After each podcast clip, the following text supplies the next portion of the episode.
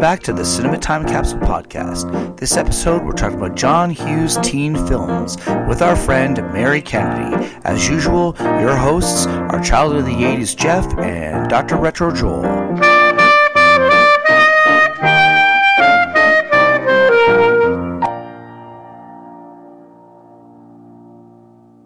Cinema Time Capsule's mission is to curate and compile the best genre movies of the 80s for future generations to enjoy. We review the movies with help from our esteemed guests to decide collectively if they are as good as we remember them. The movies that are placed in the Cinema Time Capsule are chosen by you, the viewer. So head to the lobby and get yourself a treat. This episode, we're reviewing 80s John Hughes movies. I am your host, Child of the 80s Jeff. And alongside me is my co host, the doctor of all things retro, Joel. Hey, hey, hey, hey! Yeah. Hopefully, you all remember that. This episode, our special guest is our longtime friend and realized over 30 years, Mary from Stony Creek. We've known Mary since grade nine. She works for a local library. She is an appreciator of art and Christmas bazaars, a wonderful singer, a seeker of justice, daughter, sister, partner to a laid back, cool dude, aunt to Molly, and our friend. So you shared the stage with uh, Child of the 80s during our high school years, which he still uses to claim, claim some credibility Summer to his loving performance. had me a Resume. blast. not doing it. Come on, let's. Come on. Met a girl. Cre- Sorry. Well, she would always be on key, and I'd be like Struggling in drowning, the trying to find background. the. The sound, What- what's a sign key? Man was like turning his Yeah. microphone Yeah. down. We didn't have auto tune in the '90s, I don't think. No. Well, thank you for being here, Mary. We really appreciate it. Uh, just before we begin, could you like give us a little background? Tell us when were you born? Maybe a favorite toy or you know TV show or something from the era. Sure. So I was born in 1978, and um, so I, Wait a second. She's way smarter than Stop. us. Wait a You second. didn't know that? I Dial wondered it if back. you didn't remember that. What? You're Yeah. a year younger than us. yeah. So I. s- So I you're skipped- smarter than us. Yes. Uh, You I s- don't know. About wait a that. I second. was maybe smarter than you, and I was. This five is a years old. bombshell. this is a bombshell already. We're like three minutes in. I knew that was gonna hit. Yep. You yeah, didn't was born remember. I in- remember that, that I- right away. Yeah, I skipped kindergarten. kindergarten. Kindergarten, Wow. I was he- almost held back in kindergarten, so it was It- close. we can tell. Yeah. It should- you probably should have. Oh been. my gosh. Okay, sorry. I'm sorry I interrupted. No, that's okay, I was that's just all right. thrown back. Yep, okay, so continue. We're dealing with genius here today. Look out. Very young High person. Expectations. wow. Um, I was trying to think of '80s movies and like things that I loved in the '80s. I I think I have to go to books Oh. and talk about my obsession with the Babysitters Club. Sure. I love those covers. Yep. Yeah, Sweet Valley High. And I think that was where my love of reading and sort of like, and I could also get away with reading things that I probably couldn't have watched. My parents would, did not approve of Sweet Valley High, but it's like you can slip it under your bed and no one will know. Right. And what parent's going to get mad at you for reading? Yeah, I, I think my mom. I think she read one one time, like a, the cover of one, and was like, "What are you? This is garbage." but I loved them, Hmm. and it was yeah. So I think that's kind of what I think of when I think of the '80s, Cool. what I was into. I mean, like I I really didn't read until I was an adult. I read um All the monster m- books. well, yeah, but I looked at the pictures. Right. Like I wasn't Fair reading enough. text. I would read Choose Your Own Adventure. That was my thing. Oh, 'Cause it those were was- great. Well, it's like Yeah. five pages, and Yeah, you you could felt be like, like, you "Oh, I'm did- done." Did something, right? Joel, did you read books? Heck yeah, I read a lot of books. Name one book. I did read a lot of Choose Your Own Adventure. Uh, For sure, I read some uh, Babysitters Club. Uh, You read Babysitter Club? yeah, a few of them. Wow, cool. Um, lots of remember uh, uh, Henry. And oh yeah, Henry Huggins, Henry Huggins. Yeah, Yes. yeah. And uh, Ramona and Beezus. Ramona. Yeah, I love. I those did love the books. super fudge. I still read Yeah, super Judy fudge to my Blume. I students. think I read that. Yeah, but we yeah we would always Wasn't go to sorry to interrupt. Wasn't Ramona? Wasn't that Beverly Cleary? Beverly Cleary. Yes, and then Beverly Super Cleary. Fudge and Judy that one, Blume. That, that was Yep. Judy. Yeah. I like those. I like when people would read them to me though. Like I didn't like to. We open- did like go into the library because it was around the corner from our house, and then we'd go and have the librarian read in the storybook Yeah. corner and stuff. Yeah. Yeah, Did you read a book, Simon? Ever? I read lots of books. Name one. That you Well, I read all of those. Well, I didn't read Sweet Valley High. I didn't read Baby's Club, but all those uh, Ramona Quinby and Henry and all those books, and all the Judy Old Blume Doll. books. Did you read Charlie and the Chocolate Factory? Yeah, I read those. I mean, I read Those are good ones. There was James and a the Giant series when I was younger called The Great Brain. Hmm. It was about a Mormon kid in the like 1800s. It Oh, was actually really good. Yeah, he, he was supposed to be gifted and all. I don't know. I barely remember, but I remember reading all of them and Cool. really enjoying them. I did not know that. There's an there's another episode we're going to do books from the 80s, Mary. So Yeah, we'll right have you on. back for That's that. awesome. Well, I won't that's have a where lot you to really shine. add, but well, we, your parts could be picture books from the 80s. I do. I loved the picture books. I would. I was all about pictures. So that's or reading. the That's pop still up reading. books. The pop up books. Uh, I love pop the ones that Richard Scary books you could open up. Oh, those books are so great. Mm. Okay. So this is not about books, No. but thank you for giving us that trip down memory lane. You're welcome. For this episode, we're reviewing John Hughes' teen movies. He was a little known director um, from the 80s, right, Joel? I, I, I learned of him for this episode. John Hughes wrote six films specifically for the teen audience. As always, each of us selected two that we would like to champion for the cinema time capsule. Mary chose. I chose The Breakfast Club and Pretty in Pink. I chose 16 Candles and Weird Science. and I chose Ferris Bueller's Day Off and Some Kind of Wonderful. Some of the other notable '80s films written and/or directed by These are John bangers, Hughes. aren't Uh, some of them, Like yeah. these are these are this is they the were 80s. they were huge hits. I think almost all of them. Yeah. Uh, so Class Reunion '82, probably the least known. I've never seen that one. I have to admit it. don't know it. Uh, Vacation, Loved uh, it. which was uh, huge. Mr. Mom, I remember that one. Savage Islands, I've never seen that one. uh, then the the teen movies we referenced, and then into '87 we have Planes, Trains, and Automobiles, which we've uh, placed in the cinema time capsule. She's having a baby in '88. Great Outdoors in '88. John Candy, more John Candy with Uncle Buck. UB in '89, and then Christmas Vacation, which uh, is an annual classic. he also did European Vacation. Yeah. I love all the vacation movies in the 80s. Oh.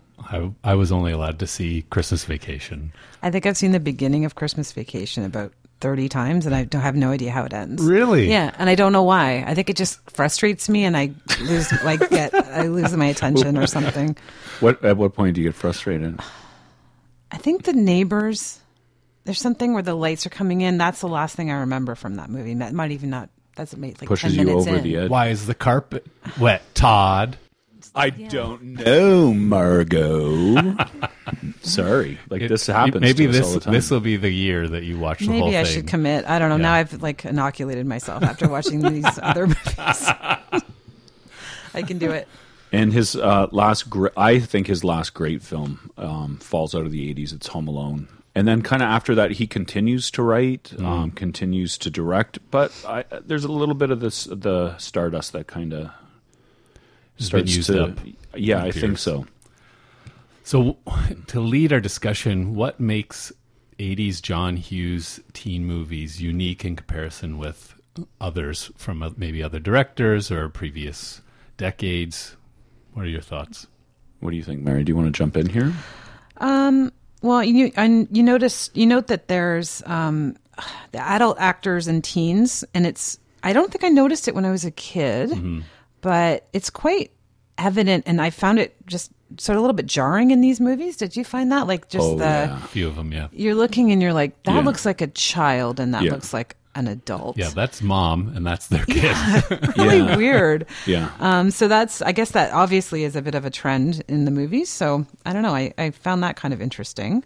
Joel, go Um, yeah, for I think the uh, the fact that he uses a lot of the same actors. You know, Mm. we, we talked uh, about how Molly Ringwald had parts written for her, or a, mo- a full movie essentially written for her, uh, reusing them, and they became icons of the era because of their roles in these in these films. Yeah, and they became the Brat Pack. um, yep. And I had posters of them all over my room. Did you? Yeah, like from Tiger Beat and Yep. Mm. See, I did read. yeah. Uh, Or- no Tiger Beat. pictures. You looked at pictures. I looked. Yeah, like I would read the bio, right, and then find out who was Pisces because I'm Pisces. And, and that would how be- much older are they than me? No, they definitely wouldn't be waiting to date me. No, no. Of course, I w- was hoping Yes. Molly Ringwald would call me, but she never Right. did. Um, there's so many. Um, for me, the music was a huge um, draw, and it's kind of a thing onto itself almost. Like the soundtracks are so iconic, and he really curated them based on what he thought teens would watch, or sorry, not watch, listen to. Mm-hmm. And then he went right to the bands and said, "Hey, could you put something together for this movie?" And there's even yeah, we'll probably get to. There's references um, between movies to different bands. Like the ba- one band is in one movie, and then it like the name or poster is in the in another movie for that band. Oh yeah, that's right. He just really focused on um, British pop bands at the time Right. too, right? lot So of it that, kind of went over uh, the sea f- to find different music, maybe that wasn't so known in the states. So Mm-hmm. that really jumps out as well. Yep. And the and you had highlighted the uh, one validating teens as people. th- This is the focus. Yeah. Tends to uh, mock almost adults. The parents tend to be fools. Yeah. Either lovable and making bad choices, or total Yeah. duffs. Like they're just dummies. Yeah, Um, Or and really mean or cold Yeah. or yeah, like very almost Harsh. like harsh characters. Yeah. Um, and a high focus on the class struggles. Uh, a lot of the Yeah. working class, lower income uh, characters versus the upper income kids. There- There's a lot of battling between between those. there's a really big emphasis on cliques Yep. right? Like really drilling into the cliques. Like everyone has their own niche, Mm-hmm. and he really drills into that and explores it in a way that I don't think other filmmakers maybe had done before that. The other But- Uh, thing, oh, sorry, go ahead. but at the same time each movie i think had a character or even the main character that wasn't in it like was not in a clique they didn't fit in Right. every single one uh, they might have had their one friend or two friends but then they were not cool They were finding their place, right? uh, yeah yeah So that emphasis of like the underdog, Yep. the awkward person trying to to gain some traction. yep Um, the other thing is Chicago. yeah I love that. it's basically a character in a lot Yeah. of the movies Yeah, Weird Science we watched last night, and it actually starts with a poster of Chicago, like the first, I think, the first shot, other than the opening scene. And yeah, it's I love seeing Chicago.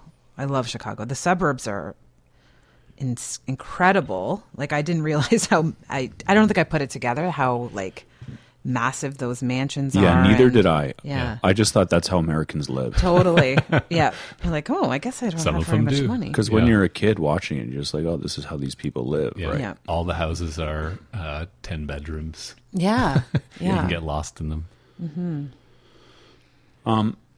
I think uh, he moves off. He moves from kind of like the teen genre as well as he gets through into the 80s, and then he goes off into more adult type things as well. True. So yeah, like that's a good point. With she's having a baby is sort of like Mm. Yeah. the transition out of teen to like oh these young couple. I didn't even think of that. Yeah. And, and so he, he really follows maybe I don't know the family trend. Uh, uh, Mm-hmm. in the '90s, he actually made a movie about a baby, so Mm. like Oh. an actual Right. I forget what it was called, like Baby's Day Out or something like that. So he's covered every Si- Oh, Simon will remember generation. jumbo Sorry. video. What was it? Are you talking about Look Who's Talking? No, no, no, no. No, No, He didn't that do wasn't Look Who's John Talking. Hughes. Yeah. No. Okay. It was something like baby. I don't know. I'll look it up. Baby, I, I'm gonna say Baby's Day Out. okay. Okay, and then I want a donut for that. The other interesting thing he did, I don't think other people did, was uh, the fourth wall. Mm-hmm. In every movie, there's I think at least one scene of With a nod to the camera. Yeah, where the the actor will look directly into the camera. Uh, obviously, one movie does it more than the others, but ev I think every movie had a scene. Yeah, I saw. I, I didn't realize that. I was I obviously thought of Ferris Bueller, Yeah. but um, when you when I, I read that in the notes, I thought, oh, that's. So I was kind of looking for Mm-hmm. it, and he does. Even in Weird Science, he kind of looks for one second, Yeah, and then yeah. and then goes back to the film. Yeah. It's, it's, No. it's fun to look for that. even though like he's very ubiquitous through the 80s did you guys notice any problematic aspects No, you're no, this is all this is all like really all great, good. very encouraging, uh, progressive. yeah it's weird like because when you're watching it you know, as a kid, Yeah. you're just taking it as face value, right? Like we watched these movies probably when we were kids, which is problematic because they're teaching us how to become Mm-hmm. adolescents, which is probably not the best. I didn't Like, see I these wanted till to I was be- a teenager for sure. really? Yeah. Oh, none of uh, them. so I I don't was- think I did either. I was watching these, and that's how I wanted Yeah. to be a teenager. Sure. right? Yeah. I was probably a young teen, but Mm-hmm. I was definitely not like I did not watch these in the 80s. Mm-hmm. I probably watched them like early 90s. When we were in high school. Yeah. Yeah. Yeah. Um, yeah, I, I was thinking about just how influential over culture he was. Like you Mm-hmm. think of like this is this is what you thought he did the, he did the teen movies really. Mm-hmm. And and you, that is what you would look to to watch these movies over and over again. It wasn't like there was so much to watch. So yeah, you kind of just got them in your brain and it, it was interesting watching them and looking back and thinking, hmm, I wonder I- how, yeah. Yeah. how much influence this had. I on thought it me. was cool to be John Bender, you know. Yeah, yeah. But then, you know, after watching it again, I'm like, mm, I- Uh, What, especially you watching it now as a teacher yeah. I'm, it's uh, like- with with kids of your own. oh, but- I would never watch this with my students. Joel. right.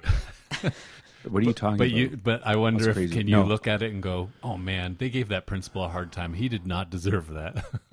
um, he had a point." Vernon had some problems though. He did it. True. Number one, Simon, would terrible. you would you have a detention on a Saturday? That was the most problematic thing. Well, what? First of all, Yeah, I would never come to work on a Saturday, so No. forget about it, right? no. just Uh, wander around the school. No, no. Saturdays are for not going to work. Right. Hmm. Um, by the way, Jeff is correct. Baby's Day Out, 1994. Hmm. After three kidnappers lose the baby they have kidnapped, both the cops and the kidnappers go looking for the baby. That's the short version. near you. that that was a great one. So I did notice um, huge objectification of women, um, some gratuitous nudity. Um, there was racialized tropes. Um, Oh yeah. mostly like 16 candles i really picked up on that Mm-hmm. um, homophobic slurs and the one thing that we did um, land on was molly ringwald's um, New article Yorker. in the new yorker Yep. and her response to the me too movement um, uh, in cinema specifically and john hughes do you guys have any thoughts on that i don't want to get too heavy but i, I thought that was an important piece to to um, pull together Yeah, it was uh, it was excellently written. I thought um, she really talks about too. I, I found it interesting when she talks about how many people over the years, um, like people in the gay community, people um, outside of sort of the white community, talking about how much those movies meant to them and how they managed to kind of, even though they're so excluded or actually being sort of, uh, I don't know, hostily treated. Mm-hmm. Um, that they managed to kind of see themselves in certain characters and i thought that was really an interesting point too like the the character we'll get to him later but of ducky and uh i was watching that thinking you know that's that maybe would be a gay character today um if we were making this movie um so that was interesting and yeah I, yeah th- there's lots as we go through i think we'll i was thinking of her thoughts like as i was watching the movies and sort of thinking of yeah, her 'cause- experience. Because if she's not giving the movies a free pass, then the viewer can't really give it a free pass either. Like you could, but but once you've once you've heard her perspective, then you have to go put that lens over it as well Yeah. uh, to give respect to the actor too, Yeah. right? Yeah, and her conversation with the woman, I think it was the woman from 16 Candles That's right. Mm-hmm. and how that that was really interesting just thinking of how she must have experienced that and how she in the in the intervening years has processed it. Um because she is very poorly treated in that movie. Mm-hmm. It's kind of hard to watch, I think. Um and she sort of says, "No, I, I think I think she says in the in the in the piece that she's has her own part to play and uh, yeah i didn't see it that way but you know every every woman or every person who's been through something like this has to process it in their own way and we give them permission to do that Yeah, I appreciated the nuance of her response. That exactly as you said, Jeff. She doesn't give it a pass, but she also doesn't just outright condemn it. yeah especially like you said, Mary, that other people have said, even though I d- wasn't, that wasn't about me or my community, and maybe that we would say, well, that was actually mocking, um, that they found something that they could relate to, appreciate, which I I always value that of um, finding trying to find a third way rather than just is it right or wrong? Yes. Is it a binary? We can only accept or reject. Absolutely. And things and she's I think she wrote in there like uh, she used the phrase and yet and yet she repeated it because like yes this wasn't good but here's things that people found valuable and I really like that. And these films are all. Um, this is the zeitgeist of the 80s. Mm-hmm. So we're going to get into these films. We're going to um, pull them apart and we're going to put them back together. And we'll do that next. So, I mean, what's the story? I mean, you got a guy or? Yes, three big ones, and they left went bled. Her name is Samantha Baker, and today is her 16th birthday. Brad, she's gotten her boobies. Oh, I'd better go get my magnifying glass. They forgot my birthday. Classic. This is the single worst day of my entire life. Universal Pictures presents Score a direct hit. 16 Candles. You say it's your birthday. It's my birthday too. The story of a girl who's stuck with a guy who's driving her crazy Nice manners, babe. and stuck on a guy she's crazy about. Who's Jake? Jake Ryan. Jake's my boy. Jake is a senior, and he's beautiful and perfect. He doesn't even know you exist. He smiles at me, and I don't say anything. Can't believe I'm such a jerk. You quit feeling sorry for yourself. It's bad for your complexion. You know Samantha Baker? Kids are looking at me a lot. It's kind of cool the way she's always looking at me. Maybe she's retarded. What's happening? Hot stuff? His name is Long Duck Dong. Nothing could shock me anymore. Underpants. Can I borrow your underpants for 10 minutes? Girls' underpants.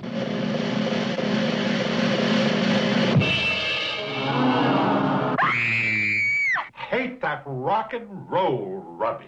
Everybody in this family has just gone totally out of limits.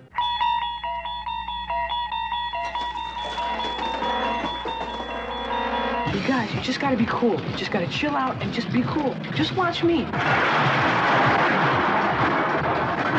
Why, you little scuzzbag. I'll let you take Carolyn home. She's so blitz, she won't know the difference. Jake, I don't have a car.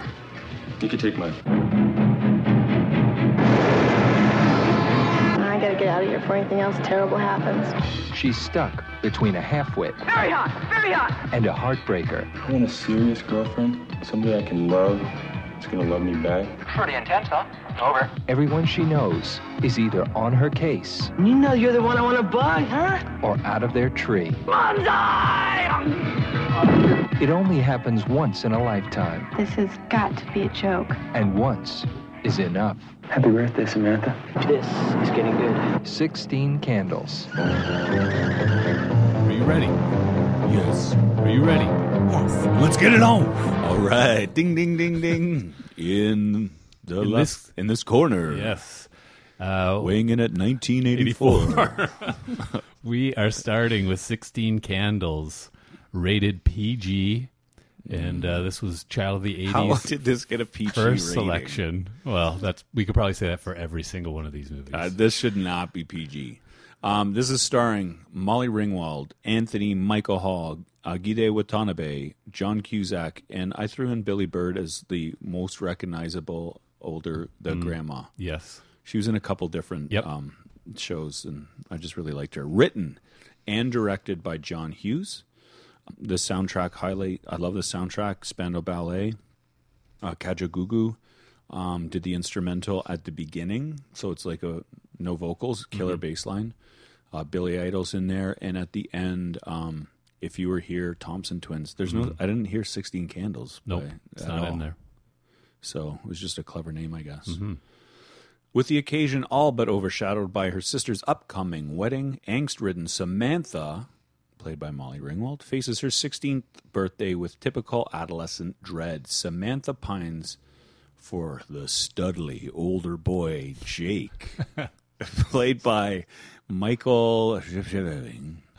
um, but worries that her chastity will be a turnoff for the popular senior.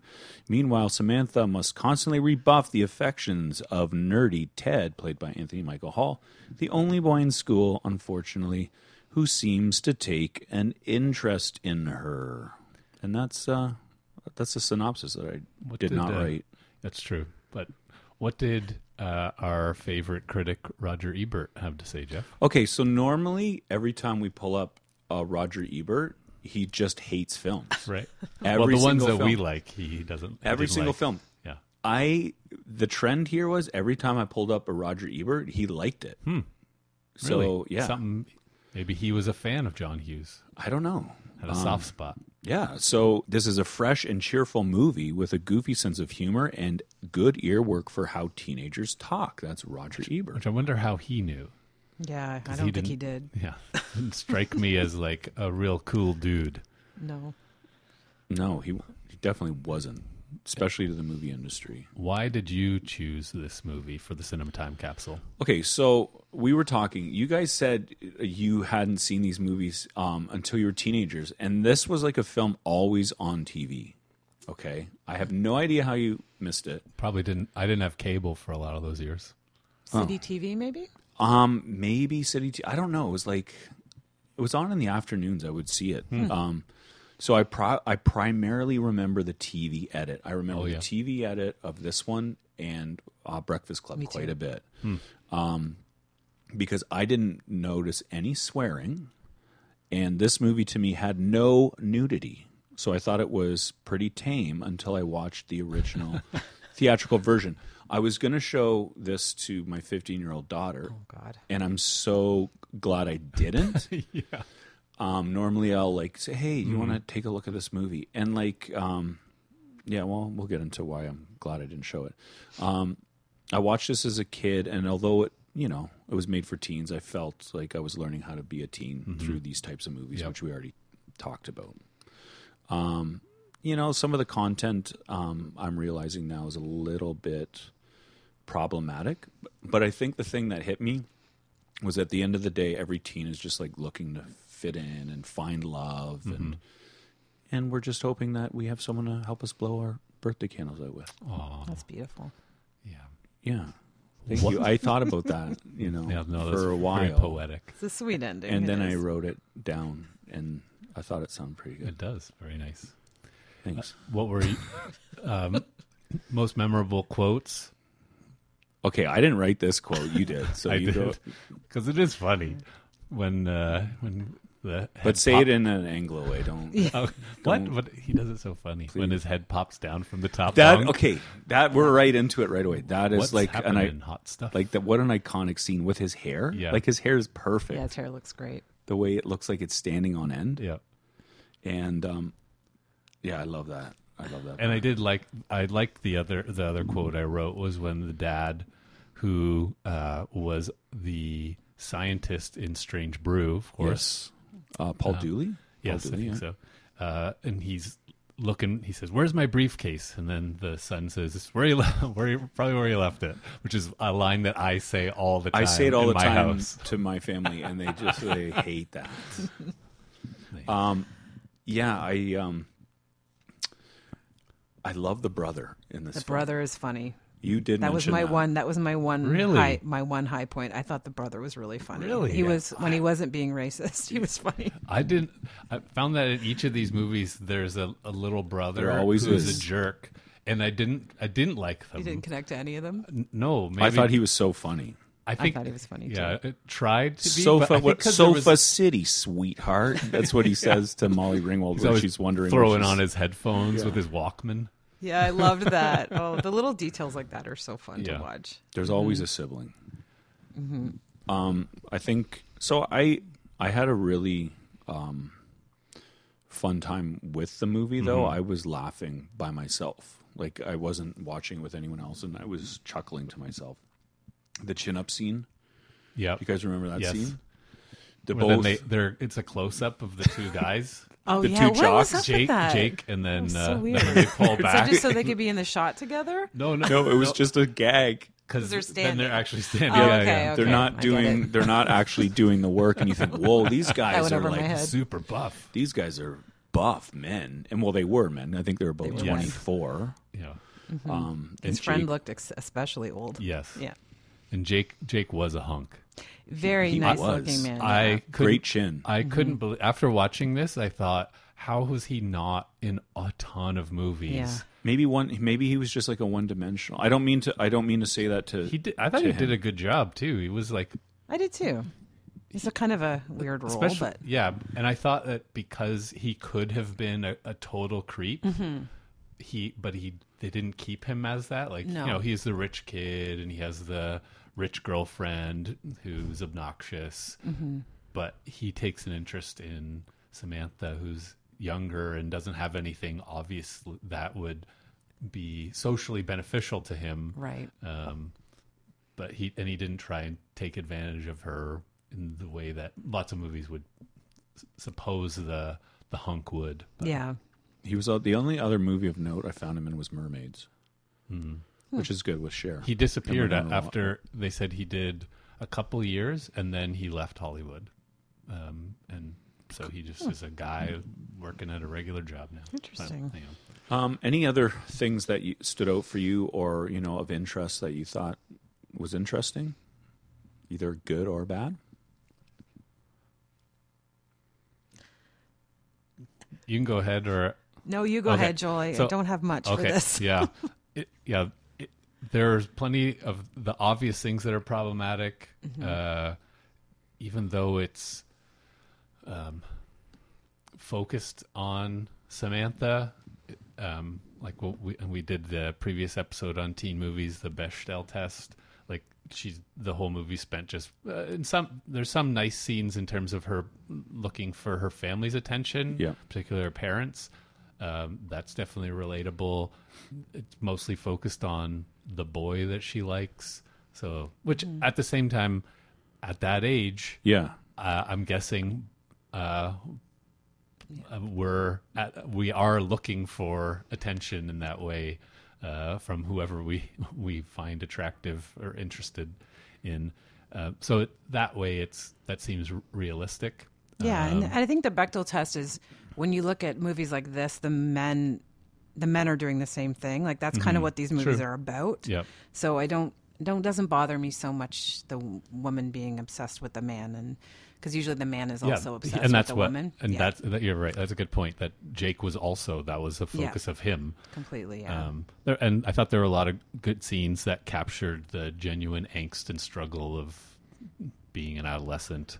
Um, and like say Samantha in particular, passing notes, which I'm guessing we all did. Uh, Mm-hmm. yeah, so- remember notes? Because no one passes notes and anymore. they just Oh, I text. guess not. It's Yeah, so they're disappointing. hiding their phones and stuff. Yeah. Now, that- now you can't find it as the teacher on the floor. Yeah.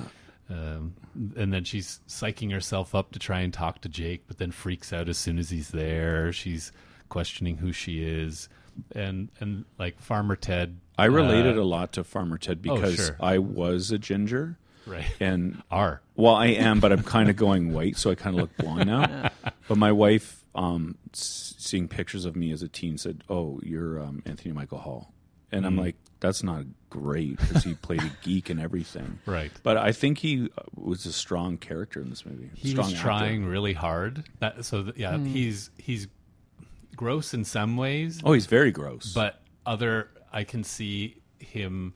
He's trying so hard to fit in and be over the top to try and gain credibility, which is where it crosses the line. Um, so I, I could appreciate him from that angle. I of, love like, when he wishing leans to- on the um he's leaning he's trying to be cool and he leans up on this like um like I don't know um shelving unit Yeah. in the and, and he knocks Yeah. the whole thing over. That's That was funny. beautiful. Yeah, Yeah. so- I did like his interaction with his nerd friends as well. Yeah, I just I I know John, we talked about John Cusack being in this movie. I, I don't believe him as a nerd.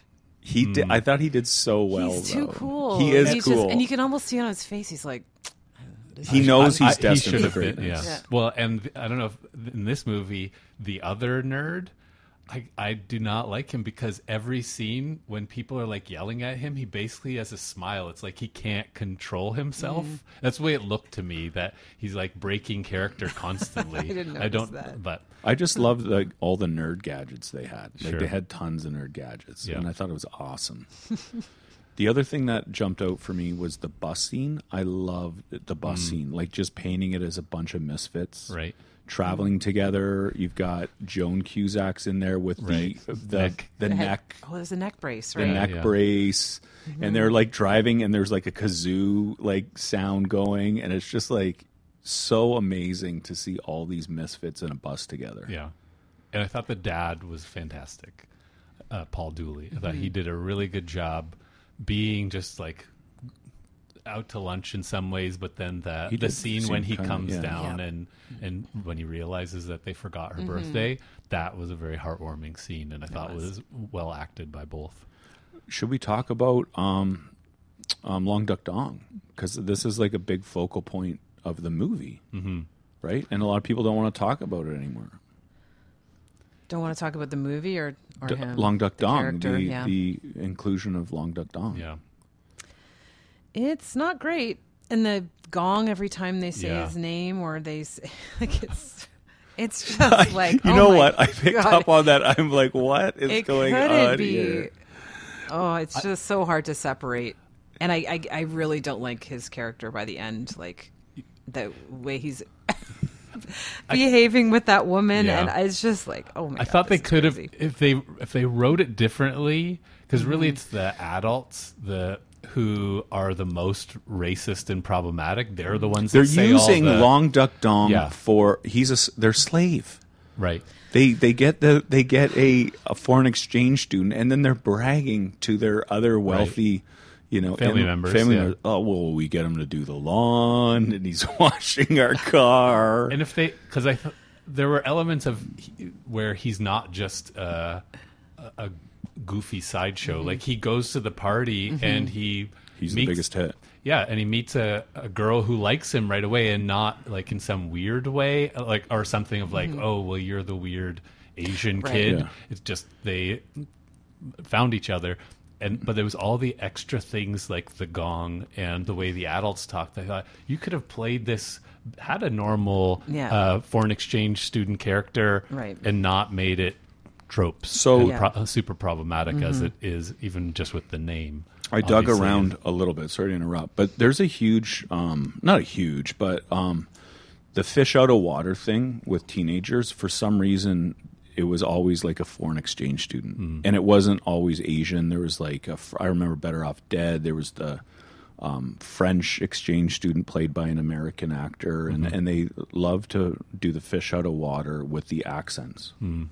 I'm not sure why that was a trope in the 80s, but maybe because we didn't have cross cultural references, so we just kind of would, you know, buy the idea. Well, and I think all, all of these movies are just white movies, right? Like m- almost all the character, the main characters are all white. Mhm. There's limited diversity in the Yeah. uh, larger school communities that you see, um, at least um, actors who are participating in the film itself uh, or having larger roles. So then that becomes Sure. instead of there these Chicago, I'm guessing, is pretty diverse. Pretty I'm going to say that Uh, too. And so how do then- we bring diversity in with a foreign exchange student? yeah, then let's not make them just one of their friends because you know we, that wouldn't be real, but Yeah. it probably was real, and he just took it a, in a strange way and kept it. I'm going to go to Not bat diverse. for the actor uh, Gide Watanabe, though. I think he nails the role. Mm-hmm. I don't think. I, obviously, they use the accent um, for a humor spin, Mm-hmm. but I think he he works so hard in this movie. If he didn't have the accent, he just played it straight. I think I would have laughed just as hard. Yeah, Mm-hmm. Or harder, maybe. Yeah, like he Yeah. he, uh, he he goes physical on the role. Right. Um, he plays it spastically, but then he gets the cool dude aspect of it as well. Um, he he's a little background on him. He's from Utah. He was born in Utah. He said at the starting of the film he had no idea how to do an Asian accent, Mhm. and he watched a few things and made it up Really? and John Hughes didn't know that he wasn't, um, you know, uh, from an Asian- America. Yeah. so, um, so I have to give him a lot of credit. And there's a few movies he does. He carries the trope over, but then he does this film um, soon after um, with one of the bullies from uh, Weird Science called Vamp. Okay. and he plays it straight and he he nails that as well so he's got chops like Mm. he's not just um, the stereotypical kind of actor right No, Mm-hmm. and it's his. I mean, it, you know, and if you're an actor, you're going to take a part. It's- Sure. And obviously, there weren't very many parts for Mm. Asian American actors, Yeah. right? The problem, I think, is just that these these characters there's you know there's no representation and then you have one Mm-hmm, Mhm. Mhm. and then this i'm sure like asian people heard this these jokes Yeah. over and over again for the next 15 years Yeah. right Yep. so it's that's the kind of the real a, fri a worst friend thing of about it. Simon and ours, um, we asked him about this. But it was a while back. I don't know if you remember that conversation about the Asian tropes, and he said, "Listen, um, um, he was he's first generation um, Chinese Canadian. He said we can recognize a fake accent right off the hop. Mhm. So you know, not fooling anyone in the community, Right. Right. So, um, yeah, like the whole thing was problematic, but I just want to say that Gatewa Watanabe, I think he nails it, Mhm. with or without the accent. Right. Mhm.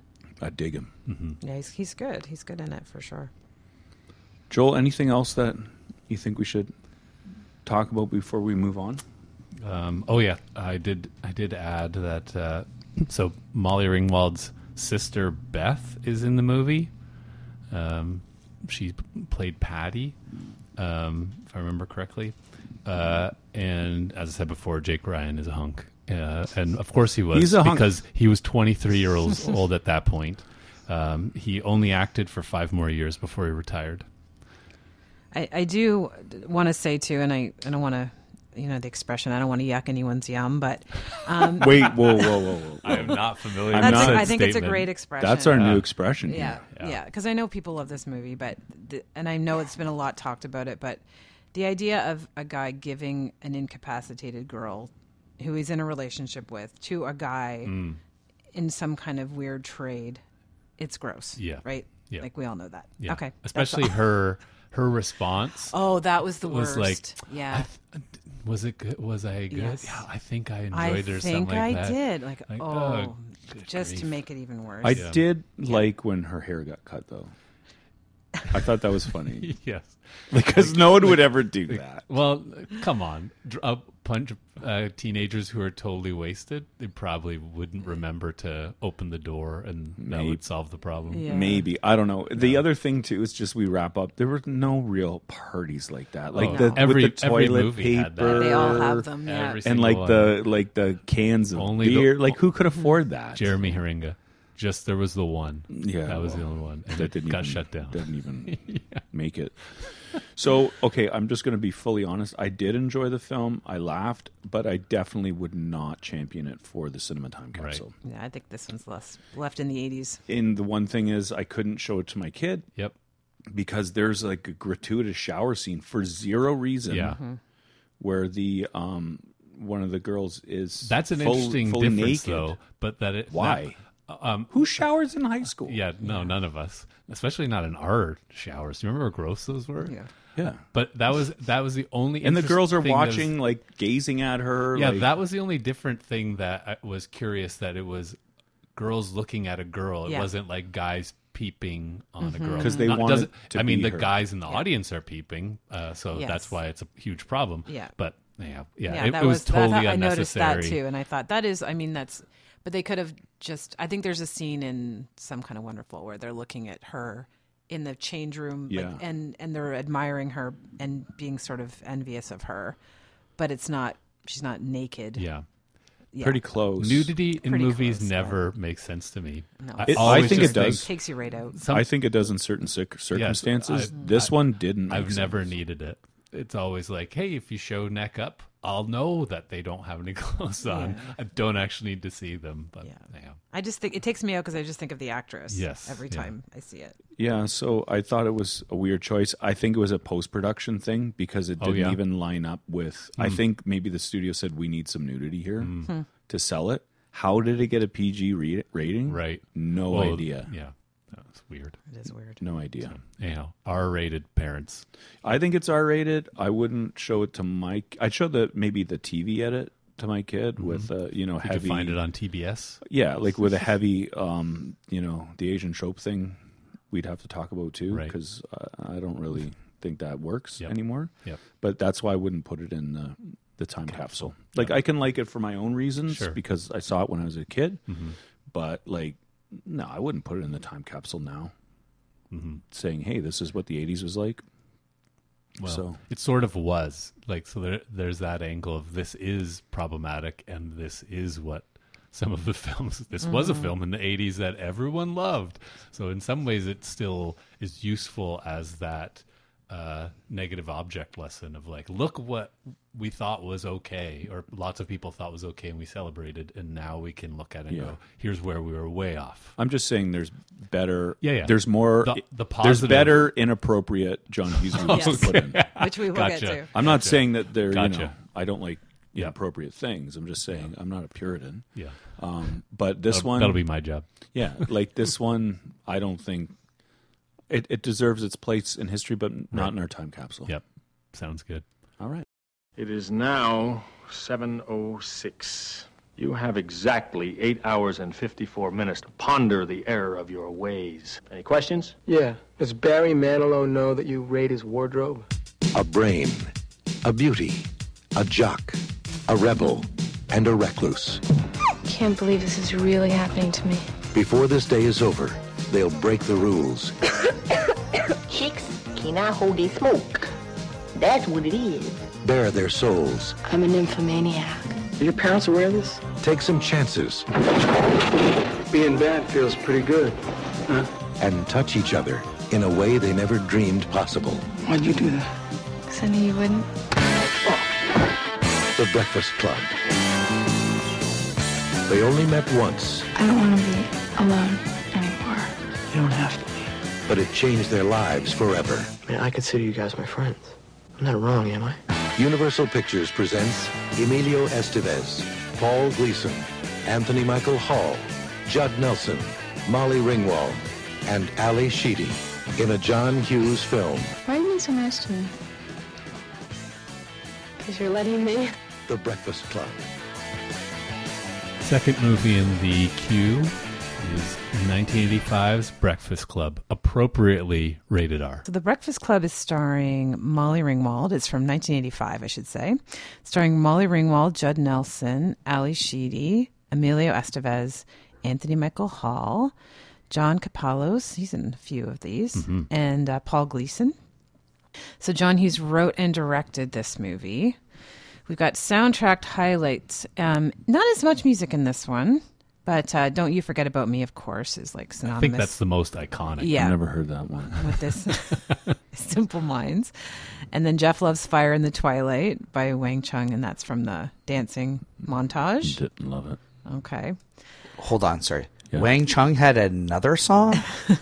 they had more than one. I thought they Wang just had the Chung's one. deadly man. All right. Which one? Which one are you talking about? Everybody have Frank? fun tonight. Everybody Wang Chung tonight. That's Dance Hall Days. You guys don't Dance know Hall that one? Days. Oh, yeah, I forgot. Yeah, about they're that one. wicked, man. All right. Once you start, go, lo- sorry, No. sorry.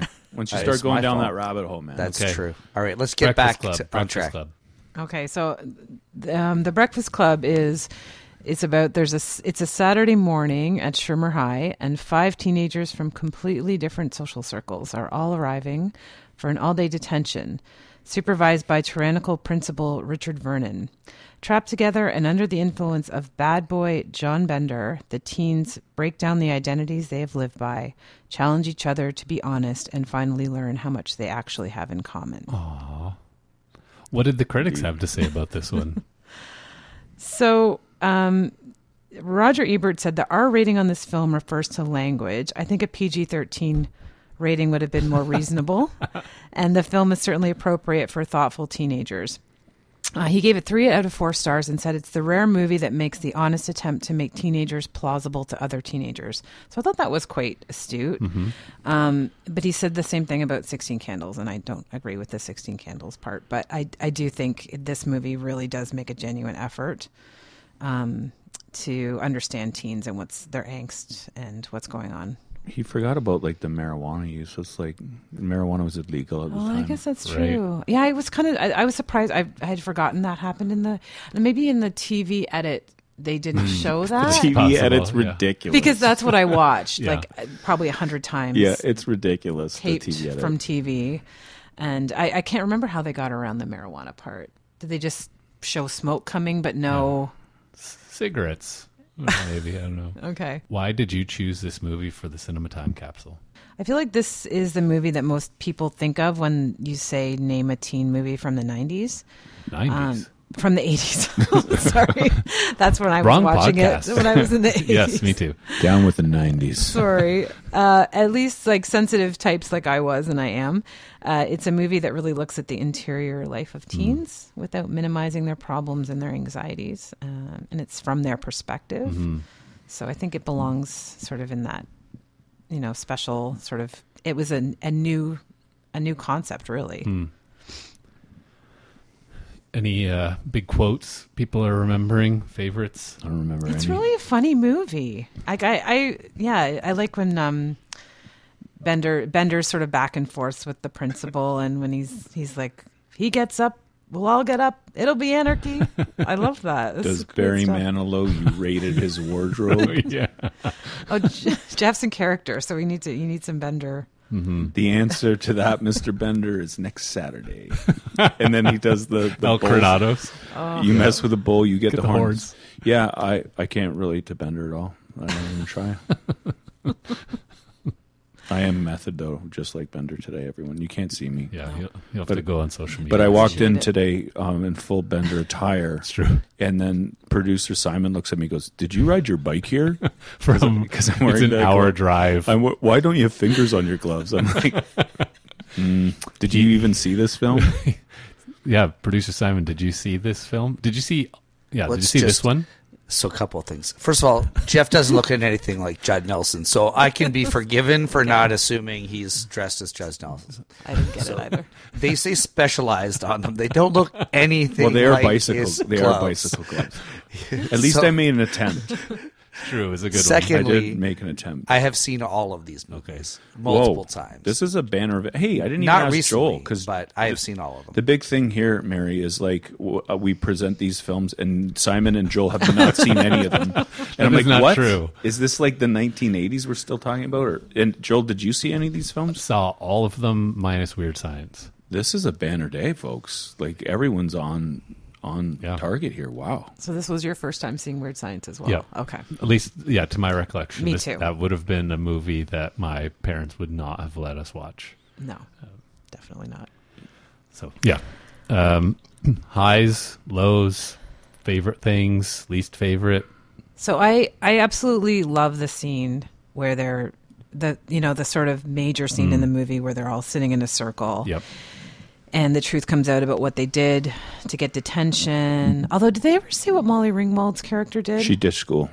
Okay, I missed that somehow. Um, and I, Andy's confession about uh, taping a kid's butt cheeks together. I think the turn of that is so good, where they're all Mm. kind of laughing about it, and then Brian says, "That was you," and then you can just see Andy's face kind of crumple when he, and then he sort of admits the uh, how devastated he was about Mm. what he did, and and then thinking about his father, Larry's father having Larry having to tell his father what had happened Mhm. um, it was just such a it was such a sensitively written scene. I thought, It does go below the surface for sure. yeah, Right? it really does. It really gets down to it when when he flips it into how would Larry's have felt to go home to his Mhm. father. That that really hit me too. Yeah, yeah, and I think um, and just sort of the back and forth between all the kids, and they, they they're like sort of they're angry at each other again, and then they're they're feeling feeling empathy for each other and. There's a great line in that too. I love the exchange between um, Bender and and Brian when he's he's talking about how he took shop because um, he he thought it would be easy, and and Bender's like I took shop, and he's you know that that sort of back and forth, and then Brian says I'm an I'm an idiot because I can't make a lamp, and Bender's like No, you're a genius because you can't make a lamp. I thought that was such a good, funny, and just something to think about afterward. Like it was it was really well done. I thought. Um, it's a little bit hard seeing how hard Bender goes after Claire time and time again. He seems to just target her quite a bit.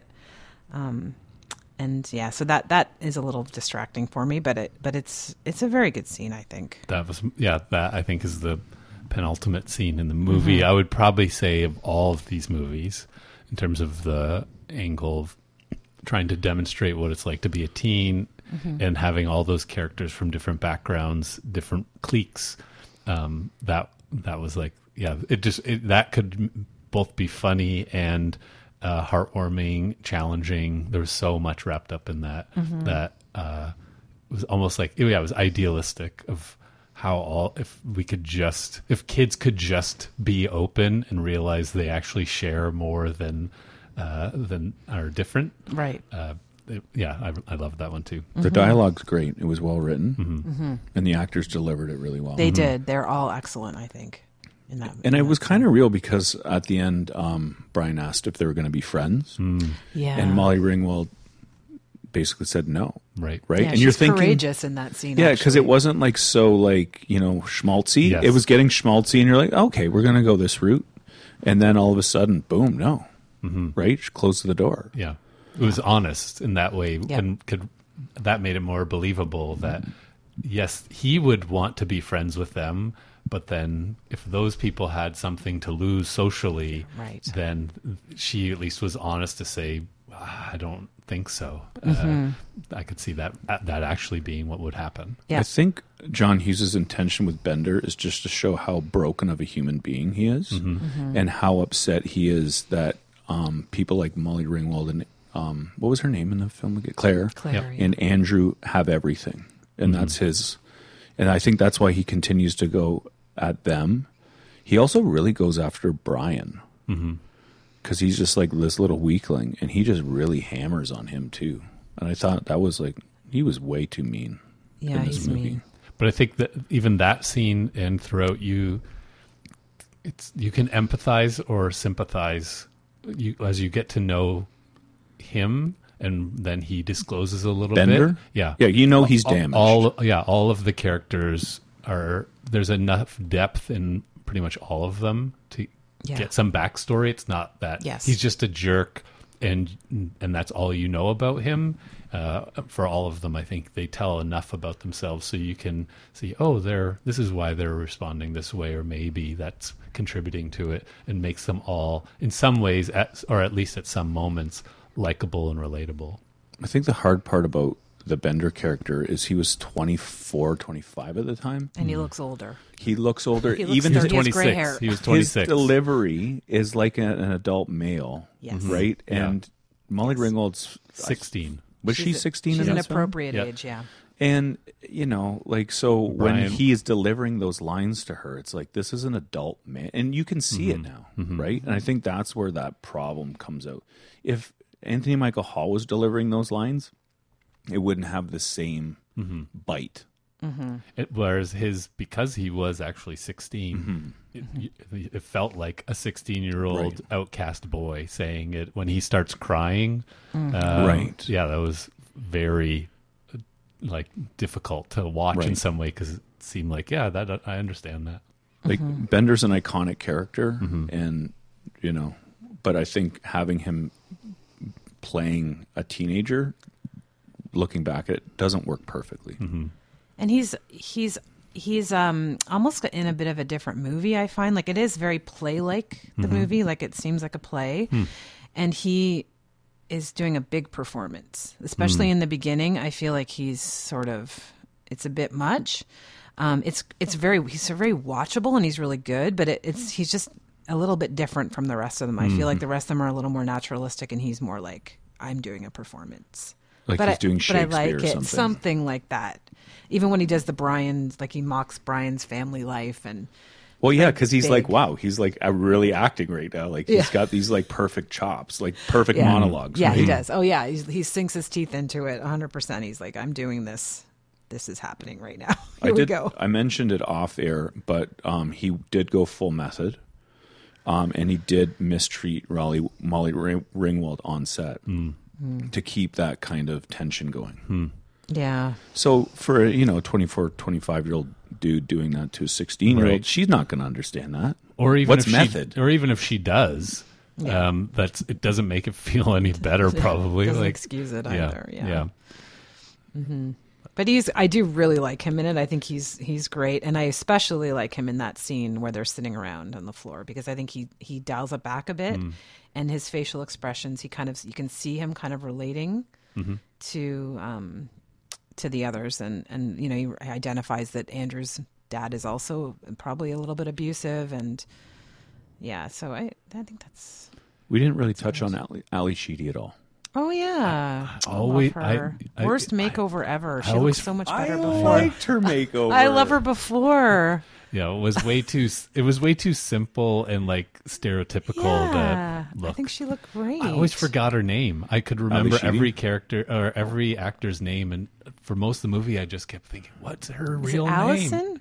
Oh, the uh, Sorry, actress, the you mean, actress. I just right. kept forgetting. I know, I knew it, but I Yeah. just couldn't come up. She with was it. in the Brad Pack as well. Yes. Yeah. Yeah, I think of her in St. Elmo's Fire. Yeah, she That's was good The in movie I that. watched eight thousand times. I do like the scene where she makes the sandwich. She Oh. takes the piece Oh, it of looks so good. meat and then throws it and hits the statue and then takes, I think it's Captain Crunch. Yep. Oh, that's- and And- then and puts, is it It just looks so straight good. It's sugar? Oh, Straight sugar. Yeah.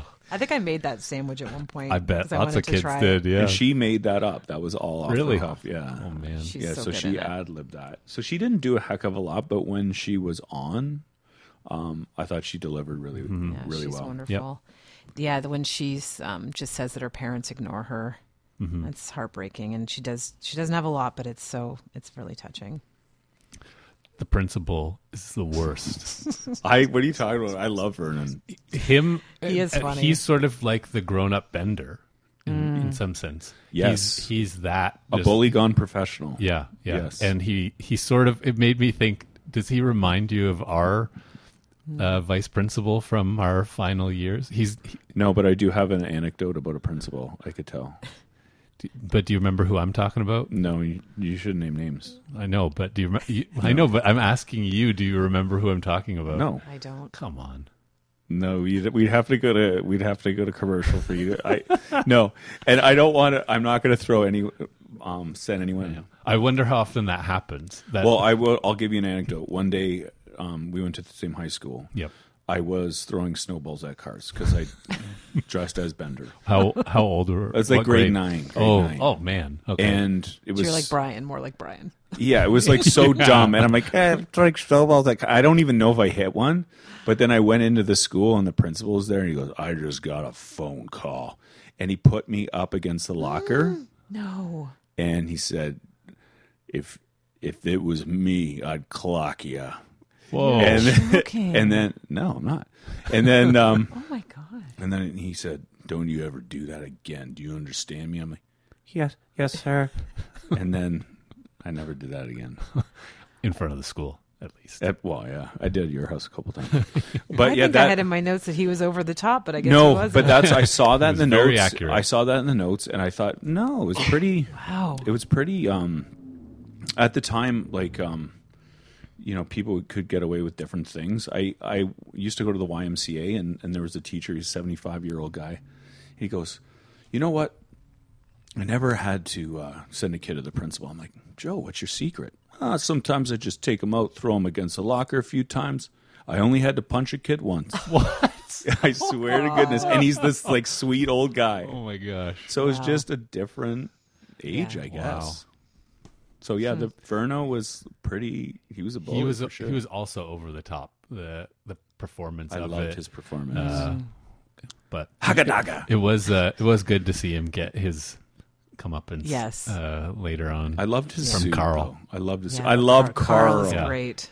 He's Carl- a great re- repeating, like the actor. I Mhm. like that that they just put him in. He's Yeah. sort of like. Uh, um, what's his, Rob Schneider in Adam Sandler movies? He just pops up in this little way, or you just see his picture as like on the wall, and that's all his part in the movie is. Carl uh, Brian would like to pursue the custodial arts, and then he goes on a little monologue about how he he knows what they're up to, and I have a lot of respect for caretakers because my grandfather was a caretaker at Earl Kitchener Yep. School Hmm. in Hamilton. Yeah, so this I loved Carl; he was awesome, and then he was like really ripping into to Vernon as well. Yeah. which you guys were talking. yeah, about. when he says, um, he says these kids change or these kids turned on me, and he's like, They didn't change. You've changed. Mm. You know, it's, it's and it's that's true, A good scene. though, yeah. right? Because I Mhm. feel that all the time. Like, oh, I'm, these kids Yeah. today. I'm like, no, Yeah. no, I'm the old guy. Yeah, yeah. I'm the one that needs to go to pasture. Anything else, guys, that you want to talk about? uh, yeah, I think we said the Simple Minds song is probably the most iconic of any of the songs in any of these movies. Pretty much, Mu- maybe it would. Yeah, I'd still do, say I do like the Fire in the Twilight montage where they're Yes. running through the hall Yep. and they're trying to escape Vernon. Yep. I love that scene. They're like sliding, they Mhm. see him, and then they go around. that, that school is massive to have so many different. I guess because we're used to three hallways, Yeah. uh, on top of each other. Compare but- Salt Fleet Yeah. Library to that library. Yeah. That library is insane. That was a set, that library. But the Okay. school It's was a real beautiful. school Mm. that was decommissioned. Yeah. But they did, yeah, like with the neon blue lights Mm-hmm. Mhm. and like the two floors. Yeah. Um, the radio station inside of it. I did not like s- watching him destroy books. That was really awful. Mr. Whitwell would have been upset too. Yeah, I I thought that was funny when he was ripping. Oh, he says Molière, Molière, and Mo- Brian's like, I love his work. He goes Moliere, Moliere. So, what about lows? We sort of touched on all our favorite parts, but things. I don't any know. I other think we things that- covered some Did of the we? lows. Yeah, I think Okay. so. The yeah, the With- weird with- way he is with Claire with and, Bender. Yeah. and them ending True, up true. together after that. That's not a great thing to teach kids, but Mm. girls especially. But uh, Mhm. but yeah, it's um, I think it's easy to look at it and see it for what it is. Did you want to cover any of the lows that you saw, Joel? No, I think you're right. We did we did cover those. Uh, again, the there wasn't any nudity, but pretty much the same of when Well, there was that weird scene when he's the under the underwear desk. Yeah. And I think Molly Ringwald talked about that in her Yeah. article. It of, wasn't like, her. It wasn't her, but she said th- like everyone, her own daughter watched it, and her Oh, daughter that would've when been she so told her daughter, "It's not me." Her daughter was like, d- "It didn't make a difference to Yeah, her it was it's someone. Mm-hmm. implied to be her." And yes, it's still oh, they got an adult woman to do it. Yeah. Okay, still gross. Mhm. But Yeah, I thought Those- that was weird. I wouldn't. I wouldn't have felt uncomfortable with my own kid watching that. Yeah. Um. It's yeah, I weird that think this is restricted. I guess it is because of the marijuana. Because why would There's a that be lot of sw- restricted and not I think there were quite a few f bombs. a language? Yeah, Yeah. Yeah. I don't know. So I think this is probably one of the best endings in a film. period. That scene. Yeah, like I found it weird, like when they're like pairing up in front of their parents and Yeah. like making out. Yeah. I thought So "Mm, weird. That's That- a that's- little bit. that was like if they that's went my backwards. kid. If that's my kid, I'm getting out of the car. I'm like, "W- excuse me. But she did. He did say to her, "Wouldn't he? Wouldn't I be excellent in at to, like getting back at your father or something like that?" Yes. So I kind of did. I thought, well, maybe she's doing this as like a. He he wouldn't end But- up with Claire. And it was I thought Would that he? was just too stereotypical. Like th- after that library scene of them all relating to each other as Yeah. Mm-hmm. people, and then all of a sudden, well, let's pair up. Like, Ah, come on! You already said you wouldn't be friends, and now you're Yeah. going to date. Yeah, and then I- Brian's walking off by himself. Yeah, yeah. Poor Brian. Yeah. yeah, Brian's gonna be like He'll be Steve fine. Jobs. Yeah, it's true. Yeah, right? It's Yeah. true. uh, Student Or council he's president. going to be one of the weird people in these other movies. I don't know. I just think the ending is beautifully shot. The It is. hand, the hand in the air, Mhm. uh, wasn't planned. Um, Oh, no? they did that. It was post production, and they came back and filmed that. Hmm. I like and Judd that, Nelson too. threw it in, and then the fade to black. I don't know with that song. Yeah. Unbelievable. Uh, Yeah, yeah, perfect. Simon, do you like that song? Is that a Yeah, um, that's a little overplayed, to be honest with you, at this point. not played enough? Do you think, Mary, that this would be a good addition to our time capsule overall? Because Oh, I, yeah. I, saw, I thought Sixteen Candles wouldn't be. yeah, no, I think it has to be. If it has to be, if you're talking about teen movies from the '80s, this is this is it, as far as I'm concerned. Joe, what do you think? Same. Uh, I think uh, you agree with Ebert. when we when we get to the uh, end. I, I will be shocked if uh, this isn't the the uh, um, clear winner from our viewers. But All I'm, right. I'm open to that. All right. And that's the Breakfast Club. You know, it's not a bad idea. What? Making a girl. Actually making a girl. This is Wyatt and Gary. I'd give her one digis mammary glands. Something's about to change their world. Something out of this world. What would you little maniacs like to do first? It's all in the name of science. Weird weird science. If you want to be a party animal, you have to learn to live in the jungle. Not us. Not here. No way. She is turning their lives, Trust me for once, will you? What is going on? Gary, I don't know. You I don't know. their minds, and their house upside down. It's seriously affecting your sex life. It's completely unnatural, Do you realize it's snowing in my room? totally unbelievable, What's going on? and definitely weird. Hey, dudes. They went from zeros to heroes in one fantastic weekend. That's so good. Universal Pictures presents a John Hughes film, Weird Science. It's purely sexual. Next up, Jeff's choice. Yeah, I picked it. So I like it. It's called Weird Science. Rated PG 13. I think it's appropriate rating. Um, shouldn't be PG and it shouldn't be rated R. Um, this is a 1985 film. So if you have noticed so far, we're going sequentially through uh, the John Hughes teen movies. This is starring. Um, this is the um, another Anthony Michael Hall vehicle with his buddy Ian Mitchell Smith, Kelly LeBrock, Bill Paxton, Robert Downey Jr., Robert Russler, who you would know if you saw Nightmare on Elm Street 2. nope. And I also mentioned him uh, in Vamp already. Mhm. Uh, Michael Berry um, was in a lot of different horror movies. And Joel, you should know Vernon Wells. Mm-hmm. I do because I Okay, what was labeled him? What was Vernon Wells in? Uh, he was in Commando. He was, Yeah. and he was also in. Simon knows this one. Do I need to prompt you? Yeah, probably. He was in um, Mad Max. He was the dude with the shaved head. And who is he in this?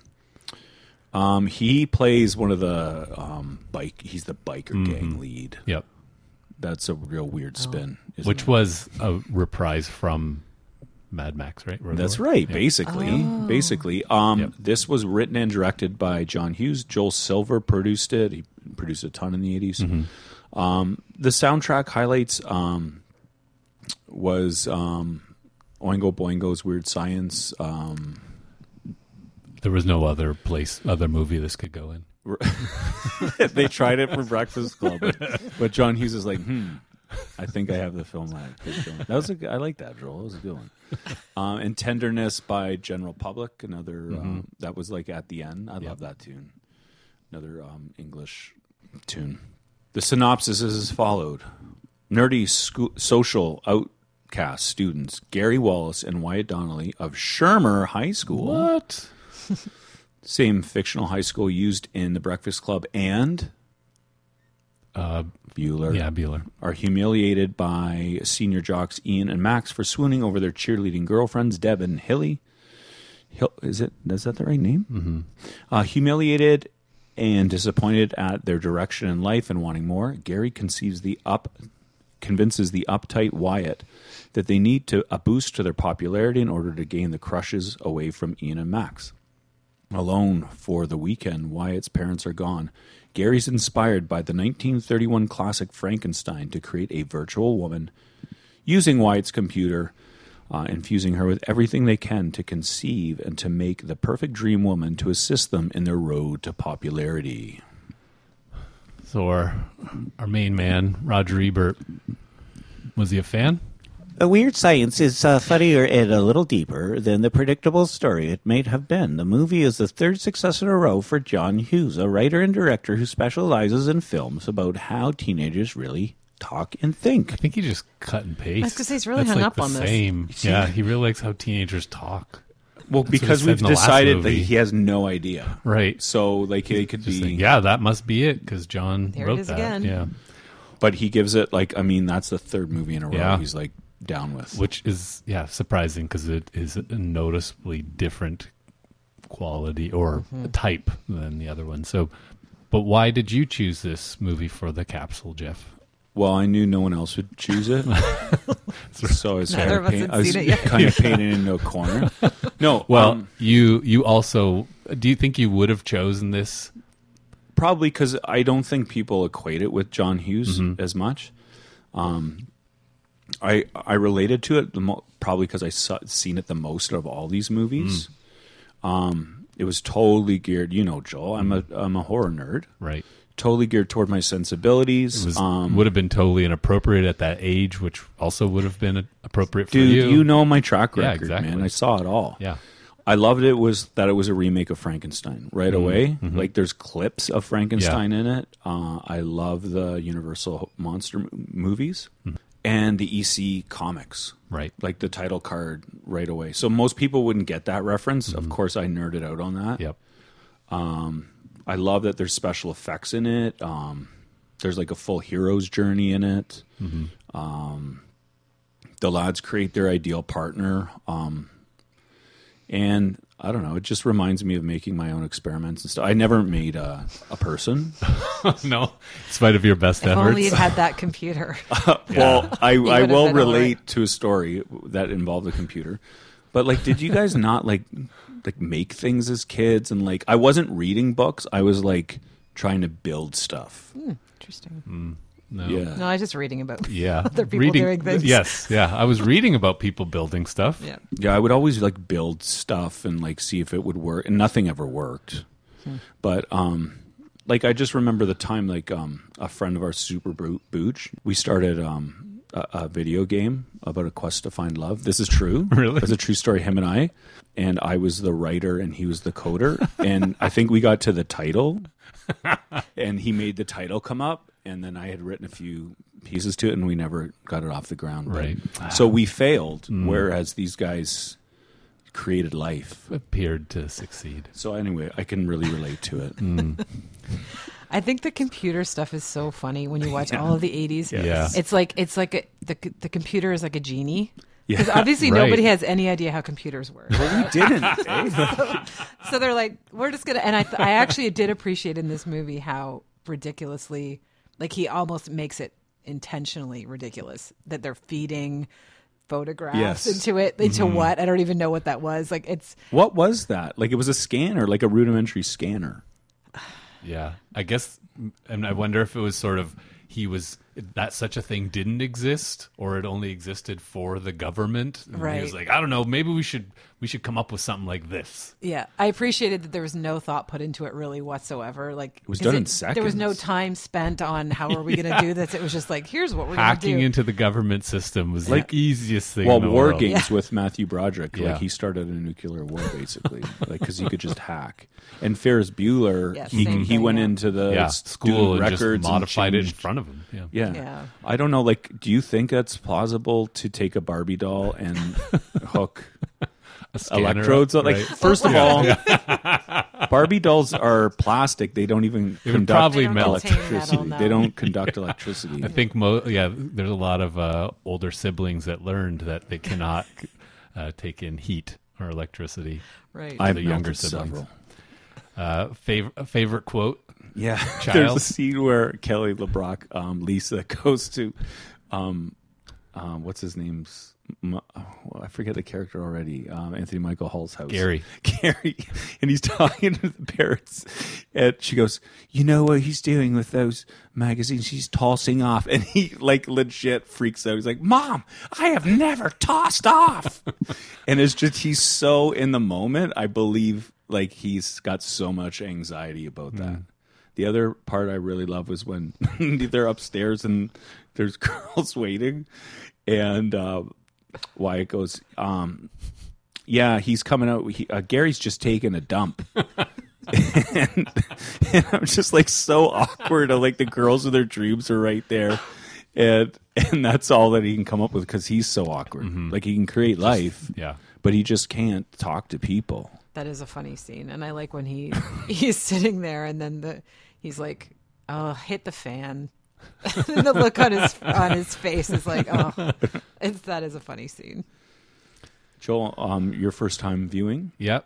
Both Mary and I were uh, for first time viewers. on Mary this told one. me off the off off um, mic that she loved it. It's so good. Did she? Because I didn't hear. I must have been. I in the rented other it room. from Prime, but I'll Yeah. definitely Wait, you purchase it. paid for You Pay- this. did you pay for this? I did. I feel bad for you. So Mary, $5, Let's and you okay. can pay I me did later. say I did go Yeah, to we'll- Joel we'll give you first, the but money do you back. want to do you want to give us your um, impression of it on first watch uh, in 2023? So I think I, I I appreciate in all of all of these movies that, that there's it's brev there's brevity to all of these movies. Like it, I looked and I'm Yes. like, okay, it's an hour and a half. I Yep. can do anything for an hour and a half. Mm. Mm-hmm. That's a problem right off the bat. Half an hour. Jeff's looking for the three-hour director's cut. I yeah. Oh my god, half an hour into it, I was like, okay. There's only an hour left. And then an hour into it, I was like, is there seriously still half an hour of this movie?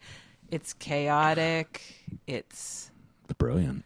I just I did not get it at all. And I Well- did I actually think Kelly LeBrock is very good in it.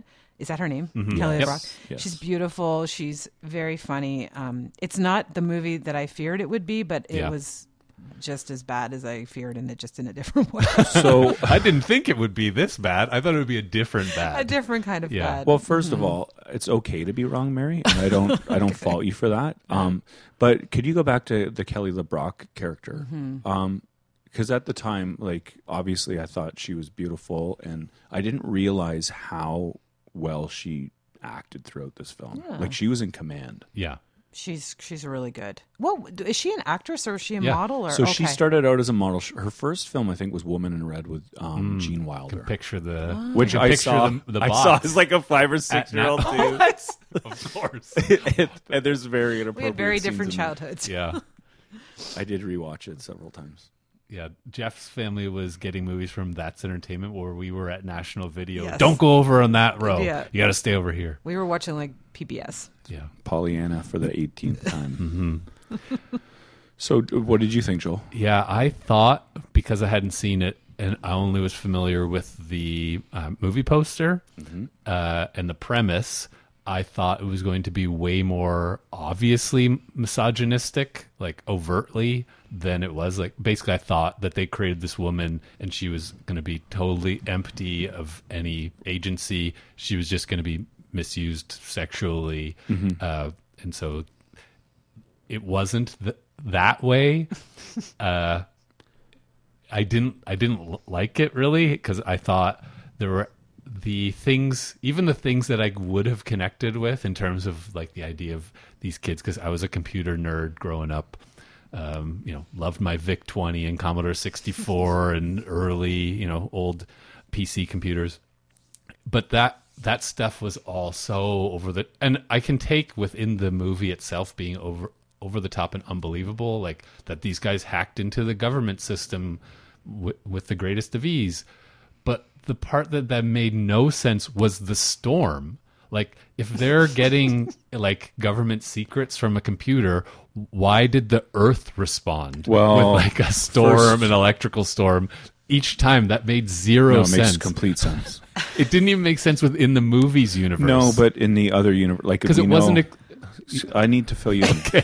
GI Okay, Joe. I know Frank Frankenstein. No, but GI Joe um, did collect a mass um, uh, weather system devices, so they do exist. We know they exist, I know, and but- you, they can manipulate weather.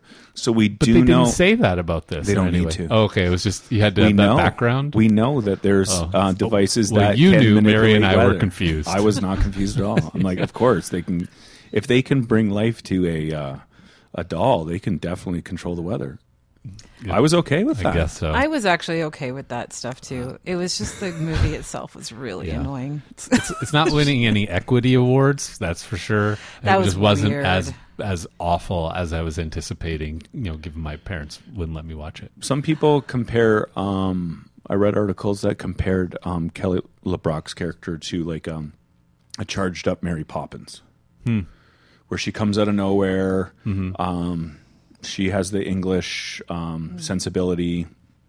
She so- shows them how to do things, and then she's gone like that. So I don't know if he borrowed from that. Yeah. I Yeah, know I because could he see borrowed that. from Frankenstein. Yeah, and that was just an interesting interesting direction where they start using her. You know, they're making out with her, but then all of a sudden that just stops. Wait, who made out with Thank her? goodness. Remember uh, the other uh, Wyatt? Remember they're making out. They You don't made remember? out. Yeah, I thought. yeah. Was it just a kiss? No, no, Well, that's gross. Oh, gee, it was full- kinda gross. Yeah. Well, that's gross. I don't condone that. I know. Uh, but then, yeah, then they then See, I just she forgot about becomes that. the the domineering, the leading, uh, powerful character in that way. Um, now there's still other things like the the gratuitous nudity of the at the party where the woman is playing the piano, That the was girl, so- and then all of a sudden her clothes get all sucked off. Yeah, that was by a the weird- storm. Yeah. and then, like yeah, it just That's another. I think that's another weird post production thing where like, okay, we've got this. um All these things are being pulled apart. Let's oh, let's rip her clothes off. Yeah. They had that set early, like right before that scene. They had a, the set where they could obviously turn her- the, the, the room upside down or Mm. something. And I'm like, oh, they've got to show a girl in her underwear. Right. And Well, then yeah. five seconds Even later, less. that woman's clothes are. Yeah. That was so, so weird. Yeah. Um, Bill Paxton. Anyone? Oh my gosh. Well, he's he's gets the subtlety award for this. Such- Well- what is what is that character? What is That was- supposed that was- to yeah, that was be? very- it it's the felt sibling weird. It's the So- sibling trope. I do love Bill Paxton. Right. It's the sibling trope that John Dialed Hughes up to throws a in, thousand. and yeah, like because this is a caricature. This whole Oh, film, yeah. My right? The gosh. whole film is. But he absurd. was like, yeah, he was next level in terms of. Well, he was a criminal. Like he, Wyatt could charge him for abuse. Yeah. Right? The they all played it fairly. It, it, or it felt like he was just a, a different type. Mhm. Yeah. Um, but Although I think Anthony Michael Hall is also way over the top in Yeah. this movie. I, I did not care for this performance from him at all. I know Mm. Jeff, you, you liked it, but Yeah. I thought it was really it felt crazy. like a mishmash to me. Like there were Yeah. all these different things happening. Um, even the uh, the party, you know, Mhm. okay, that's like we talked about in all of these movies. They'll have a party Right. that no one really has, but then all of a sudden a biker gang shows up from Mad Max, Right. And Mm-hmm. Mhm. like, how does this connect? It felt like there were three or four different types of movies, and they're like, let's just jam these together. that's what it felt The like to best me. part about the um, biker thing is Michael Berry. You finally get to hear him speak because if you had watched um, movies like The Hills Have Eyes and things like Mm-hmm. that, like he's just a very scary character. Mhm. Here, he's very eloquent when he speaks, and I just thought that was awesome when I first heard him the first Mm. time. Producer Simon, what are you thinking? Well, it's been a while since I've seen this one. I haven't seen it recently, see, but it's funny because it's kind of like the movie itself is Frankenstein's monster. Mm. Like, Mm. Yeah. Yeah. it's based on Frankenstein. Mhm. Frankenstein's monster was built Right. from parts of everything else. The character Kelly Robotics character was made Mhm. from all these different Yep. parts. Yeah. And the movie is like almost Yeah. Frankenstein's monster esque in that Yep. it's just got all these different parts kind of shoved together to make a monster. to make a monster, yeah. To be fair, um, John Hughes wrote it in two days. you can tell. oh my gosh, now it makes sense. like but and like i mean it's not out of character for him as much as like when i researched he he was well known for um quick writes some you can see that he's gone back to rewrite Hmm. Yep. this one i basically think he wrote it and just handed it in he's Right. like i'm done i'm on to the next thing Yeah, and it says a lot about the 80s that he was given that level of um, permission, I guess, to do that and just make these movies. And it's, I think it, I think everything in it is probably intentional. It just wasn't my, I don't, I found it chaotic and just kind of hard to watch. well, it's very laddish too it's like very um boyish and you Yeah. know, there's not a lot um to relate to No. unless you're like a big monster fan and you want to you know Mhm. do weird things like weird science. Unless you, if you don't want to do weird science, you're not going to like this movie. No, you might. You still might not like the movie if you like doing weird scientific things. So, Joel, you did not like the movie? Didn't care for it. It it reminded me. That's what I was going to compare it to, which you will also be mad at because you'll just not understand I it never from get my upset. angle. Uh, this is the teen version of Big Trouble in Little China. Didn't make sense to me. Stuff's happening. It's, it doesn't even make sense within its own universe. Everyone knows that you're way off. I base know with Big that's Trouble why in Little China everyone 2. else loves it except me. So that's Uh, just how I- Carpenter I understood John. it. Oh, If John, if Carpenter John can um, send us a message gosh. about Joel ta- Badmouth thing, Big Trouble in Little China, please do so. yeah, he, he'll destroy me. That's what we're hoping for. No, I get it. It's this this film's whimsical. It's off path. It's Yeah. not a typical John Hughes high school Yeah. movie, and I Yep. think that's why I liked it. Yep. And I could see how, yeah, teen boys at that age, or for for so- those who shouldn't have seen it that did, they they at that time they wouldn't be thinking about, hey, maybe we shouldn't treat women like this. Uh, but yeah, now watching it just as an adult, like, ugh. There we have it, folks. Um, and just to let you know, um, I wouldn't vote to have it in the time capsule. And I'm guessing you won't watch this with your daughters. Mm, probably not. It's yeah, like any anytime there's weird nudity and stuff like that or Yeah. objectification, I'm like, eh. Do you watch this movie? Like, have you seen this recently? Yeah. How many times this year did you watch it? So far? I think only once this year, Ah. but I see it at least once a year. Really? Yeah. Mary, do you think I will, will you watch never. this show, this movie ever again for the rest of your never life? watch Guys, I know you think I'm weird for rewatching this stuff, but this podcast wouldn't exist if I didn't. It's true. It's true. Yeah, Right? You Keep it alive. Yeah. You say that like it's a good thing. I don't know. Wow. if we have any listeners, I guess they think it's a good I guess thing. so. Uh, t- little trivia. Uh, I recently learned, like in the last couple years, do you know who the lead singer for Oingo Oingo, Danny Elfman? Boingo was? No, it was Yeah. it was his brother. No, he was the. I don't think he was the lead singer. He was in it, Who? though. he was in Who Oingo did you Boingo. say? I didn't hear. Danny his name. Elfman. Oh, okay. He was in Oingo Boingo. Okay, maybe do more research as we go because I think it's his brother singing. Um, I don't think so. You don't think so? Maybe they both sang, but Danny Elfman definitely. s- Maybe he didn't sing "Weird Science," for instance. He was check definitely that one out of the because I singers. think it's his brother singing. I could be in wrong, but Oingo you're Boingo. right. I'll Danny check it out Elfman. on You're the right break about here. Danny Elfman. Yeah. he was So- in Oingo Boingo, and had then then became an iconic soundtrack Says artist. came to prominence as the lead singer and primary songwriter for new wave band Oingo Boingo Can you in the look up early '80s. Weird Science, please? We'll I check don't that out on the break. Okay. On the break. All right. I need to know. I want all the gory details. His name's Blaine. He's so beautiful. Blaine? Oh, that's a major appliance. That's not a name. He's a Richie. Uh oh, Woody. It's just his family has a lot of money. Does he have strong lips? How can you tell? Do you feel it in your knees? I felt it everywhere. Strong lips. I love this woman and I have to tell her. You gotta do is try. Try them. Then the magic. Yeah, what to do. You got to know what to do, baby. We're closed. You know what an older woman does for me? Changes your diapers. Touche. Hey, this is Steph's party, Blaine. You shouldn't be allowed to invite just anybody. Why are you getting involved? The girl was, is, will always be nada. Say it. You're ashamed to be seen with me. I am You're ashamed to go out with me. You like him, he likes you. What his friends think shouldn't make any difference. Someone let them know that they didn't break me.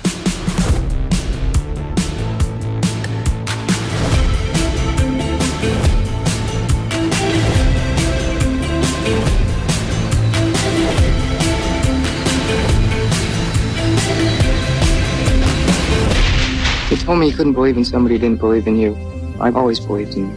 I just didn't believe in me.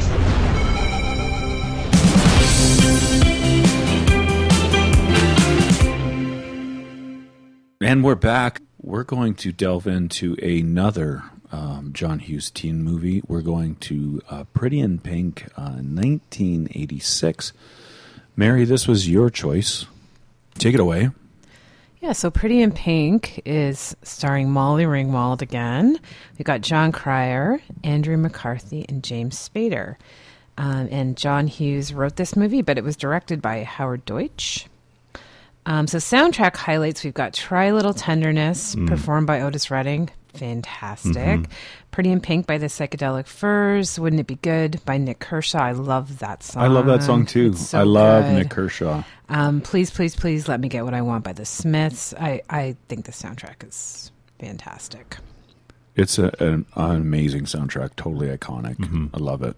Joel, did you like it? Absolutely. In Pretty in Pink, Andy is a smart, capable, and creative teen who doesn't fit in at doesn't fit in at her high school because she isn't from a rich family and doesn't dress like the rich kids at her school. She's friends with a fellow outcast named Ducky who harbors a not so secret crush on her. One day, she catches the eye of Blaine, a shy rich kid who becomes captivated by Andy. She's intrigued by Blaine and agrees to go out with him and eventually to attend prom with him. But will their friends and the circumstances they were born into break these two kids apart? Oh, I don't know. Mm, I guess we'll have to find dig out. in here. What caused you to how did or let me rephrase that? How did you choose this movie as your selection for the cinema time capsule? So this is one of the movies that I actually did watch a lot as a young teen, and I was curious to see if I would still like it, and I do. I think it really holds up. I have a hard time remembering details about most of these movies, but I found as I was watching it that I was remembering it and anticipating the moments that I liked. Um, I also find the eternal debate over whether Andy should have picked Ducky or Blaine very interesting and worth a discussion. Where do you both stand on this? It sucks. No, I don't think any of these suck. I I loved it. I always loved it. Mhm. Um, it was definitely one of those ones I would rewatch over and over and over again. And I never questioned who should end up with who because it was just like the way it was Mm-hmm. Yeah. written. That's like okay, I'm going with that. Mm-hmm. But I think we find out that that's this one changed, didn't it? I think there's Okay, so the background is um should we reveal who Mm-hmm. Not they yet, get? not yet. Okay. Anyway, um we'll we'll get to it. There's a there's a follow up to the movie we'll talk about Mm-hmm. later. Yeah, I like this one too. Uh, and I think it would be in that. I would probably say the top three, uh, rather than Movies of all time? No, no, of these. Wow, this is serious, Joel. Uh, Holy. Big, big, big fan. Move over Star Wars. Yeah. no, I think of of these teen movies, this one's probably I would probably put as the third in my. Oh, so ranking you're of- ranking yeah, already. Five, five, my ranking. so- Mm-hmm. Okay, I wouldn't have a problem if it went in the time capsule at all. Yeah, definitely. Um, now there's some quotes that you guys put in. I didn't have a lot of quotes. The only quotes I have come from Spader. Um, Oh. But yeah, guys, go over your quotes here. What are some of the ones that you liked? I love um there's some really sweet ones like I love when Blaine says to her at the end of their hor- horrible date he says I was with you I had a great time and then he says I could have a great time in a Turkish prison if I was with you and Aw. I, I think that's too much but I do like I really I What like goes this on in a simplicity. Turkish prison? I, he could have just said prison. I, I imagine liked- Turkish yeah. prisons. I just like the first part the simplicity Mm-hmm. of it I think it, he could have just left it Mhm. with that I've kind of there's an ongoing theme I find with John Hughes where he just goes a little bit too far um, he, he just needs to rein it in a little bit and just trust that it's the it's being communicated the way he wants it to be. Mhm. Um, I love the scene when Ducky's pushed in the women's Mm-hmm. Mm. washroom and he doesn't know what a tampon dispenser is. yeah. Well, you guys have candy machines in here. yeah, we don't have doors on the walls. We don't have a candy dispenser. Yeah, but that's it's great. kind of true though. When you are a young lad, you have no idea what's going on, And I imagine like you just think you pee reverse. into a wall. Yeah. Like everyone pees into walls. Yeah. yeah. Right. Yes. I imagine, yeah, and, and girls don't know what the guy's washroom. Why? Why is this toilet on the wall? Yes, it is weird. I was at a. This is a side note. I was at um, a Lumineers concert. Mm-hmm. My daughter made me take her, and um, we were in the men's washroom, and the females got fed up because their line was too long, and they all came into our washroom, and they walk in and go, "This is disgusting." I still remember in high school would have been in I'm pretty sure OAC gym class where because our locker room and bathrooms the one that was in the basement where you know the change room was and I I can still name the names of uh two girls who I was just standing taking a pee and two girls just walked in cuz they thought it was funny And I was like, okay Uh, and then uh, yeah it was very strange Yeah, it is weird. We had weird washrooms though at our high school. They're pretty They're gross. like exposed pipe, and it was Yeah. weird. Yeah. Mhm. old, it was very old people. Yeah. That that scene with Ducky though, it, when he goes in, that struck me as like perfectly acted, where Yes. he's like he he knows he's busted Mhm. and he just plays it off to try Mhm. and draw attention away from that. I really Yeah. like that one. I like that scene too. Yeah, and I love the Andy po- Annie Potts character um, and her relationship with Andy. It's Andy, right? Yeah. Um, and yeah, I like when they're dancing and Annie's Annie Potts says to her, like, "Why can't we start out old and get younger?" Oh, I yeah, thought that that's- really I found that quite touching, Mhm. actually, even though she's not old in that movie at all. But she does. I guess maybe it's because I see her as She's a, I think, twelve years older. yeah. Okay. But yeah, she is much older. Yeah. Hmm. Yeah, speaking of much older uh, people, the, um, I think Blaine, um, Matt, and what's his McCarthy? Andrew McCarthy. Mm-hmm. I think he was about 23 years old at the time. James Spader was 25, I think. He looks like he's 35. He is so funny in this movie, though. He's so Um, good. And Andrew McCarthy, it didn't bother me that like the way it looked. It didn't. I didn't find it. Because he plays it kind of um, sensitive. Yeah, yeah. Right? And He's- she's older looking in this movie. I feel like she is probably a little bit older, Mhm. right, than she was in the other movies, and it doesn't strike me as off somehow. He at does. least He does. visually. Pl- he does play it like he is a teen. Yeah, Mm-hmm. I think something like that. James Spader is not believable as a teenage boy in this. Can we talk about James Spader now, or- Well, Sure. I, Okay, okay, let's Joel, we'll go ahead. lead into Okay. it with Blaine's quote, which is awesome. That's such a great burn when because he's trying to just take advantage of Andy, and then Blaine says to him, which is also a, a sort of perfect name for a rich kid. it Seems like Blaine. Blaine, yeah, it's not a real name. Uh, I know a Blaine, by the way. Do you? Yeah, I do. When Blaine says to true. uh, him, she thinks you're crap, and deep down, you know she's right. Mhm. And he is. Mm-hmm. Mhm. Well, well, S- Steph is right. James Spader. Yeah, yeah, that's what I mean. Yeah. So he's not crap though. He's a total jerk, dude. He's rich. He's gorgeous. he's 25 in high school. He owns the world. so Blaine's way off on this one. Yeah, I just He have to. is- s- He's a wonderful villain. I have to Yes. say. He Oh is, my He's gosh. an excellent. There was villain. nothing He- redeeming about him. He's my favorite part of the movie. Really? Like when I rewatched it. Yeah.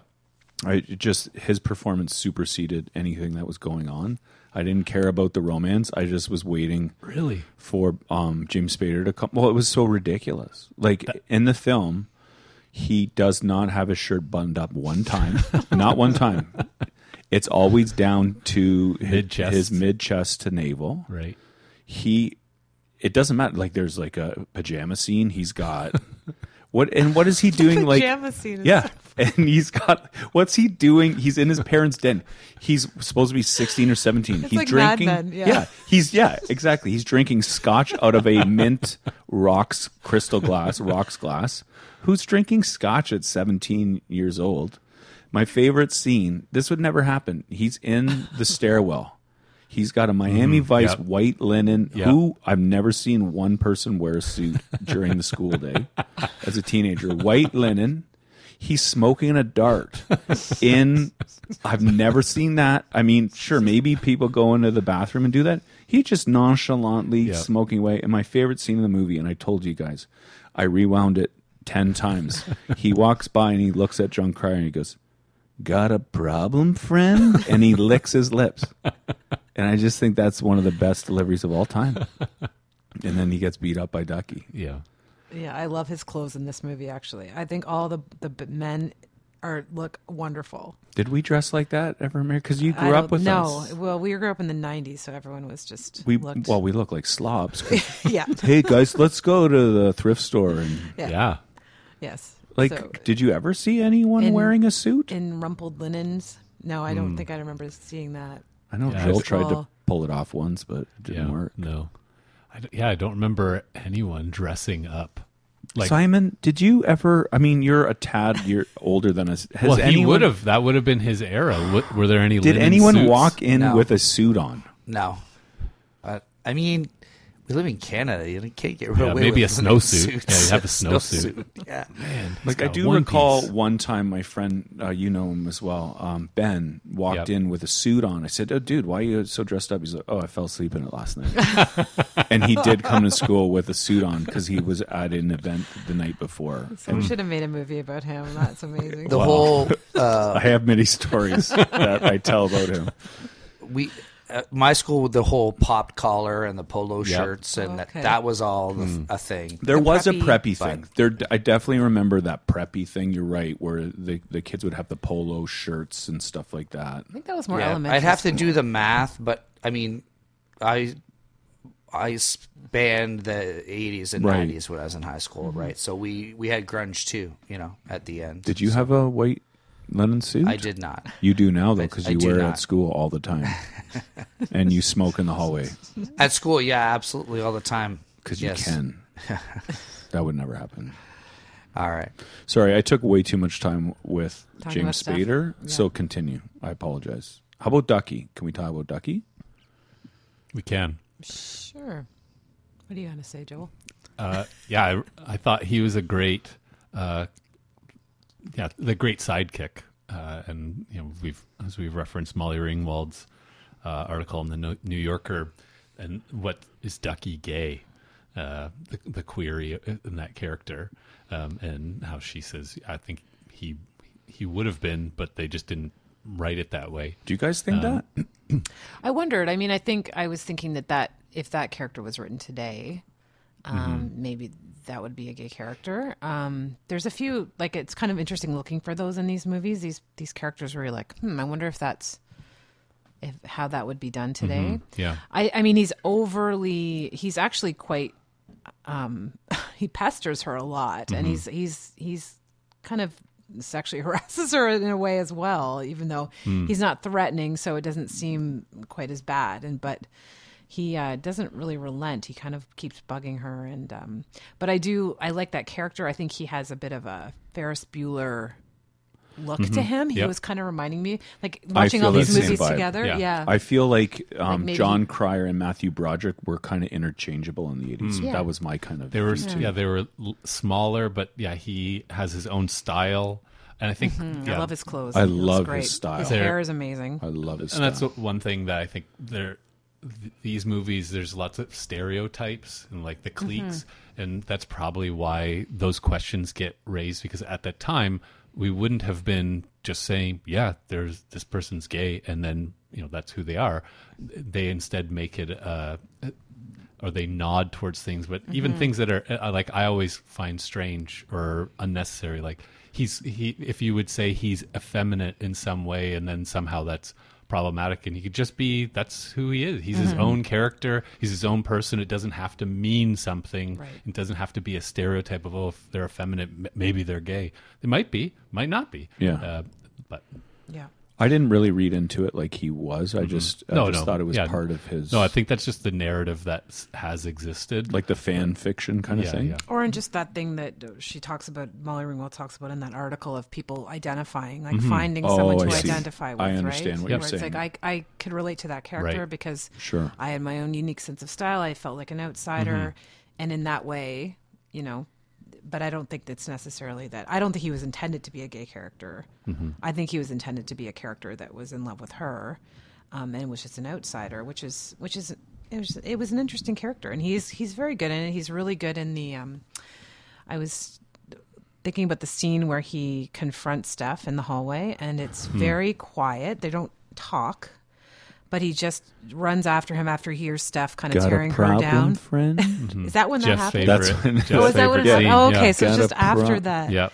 He chases him down, and then I think I'd do the same thing. they have a terrible fight. It's like ridiculous looking, and then he runs away and he gra- he runs and grabs Yeah. that prom sign and Yeah, I pulls love- it I love down. that.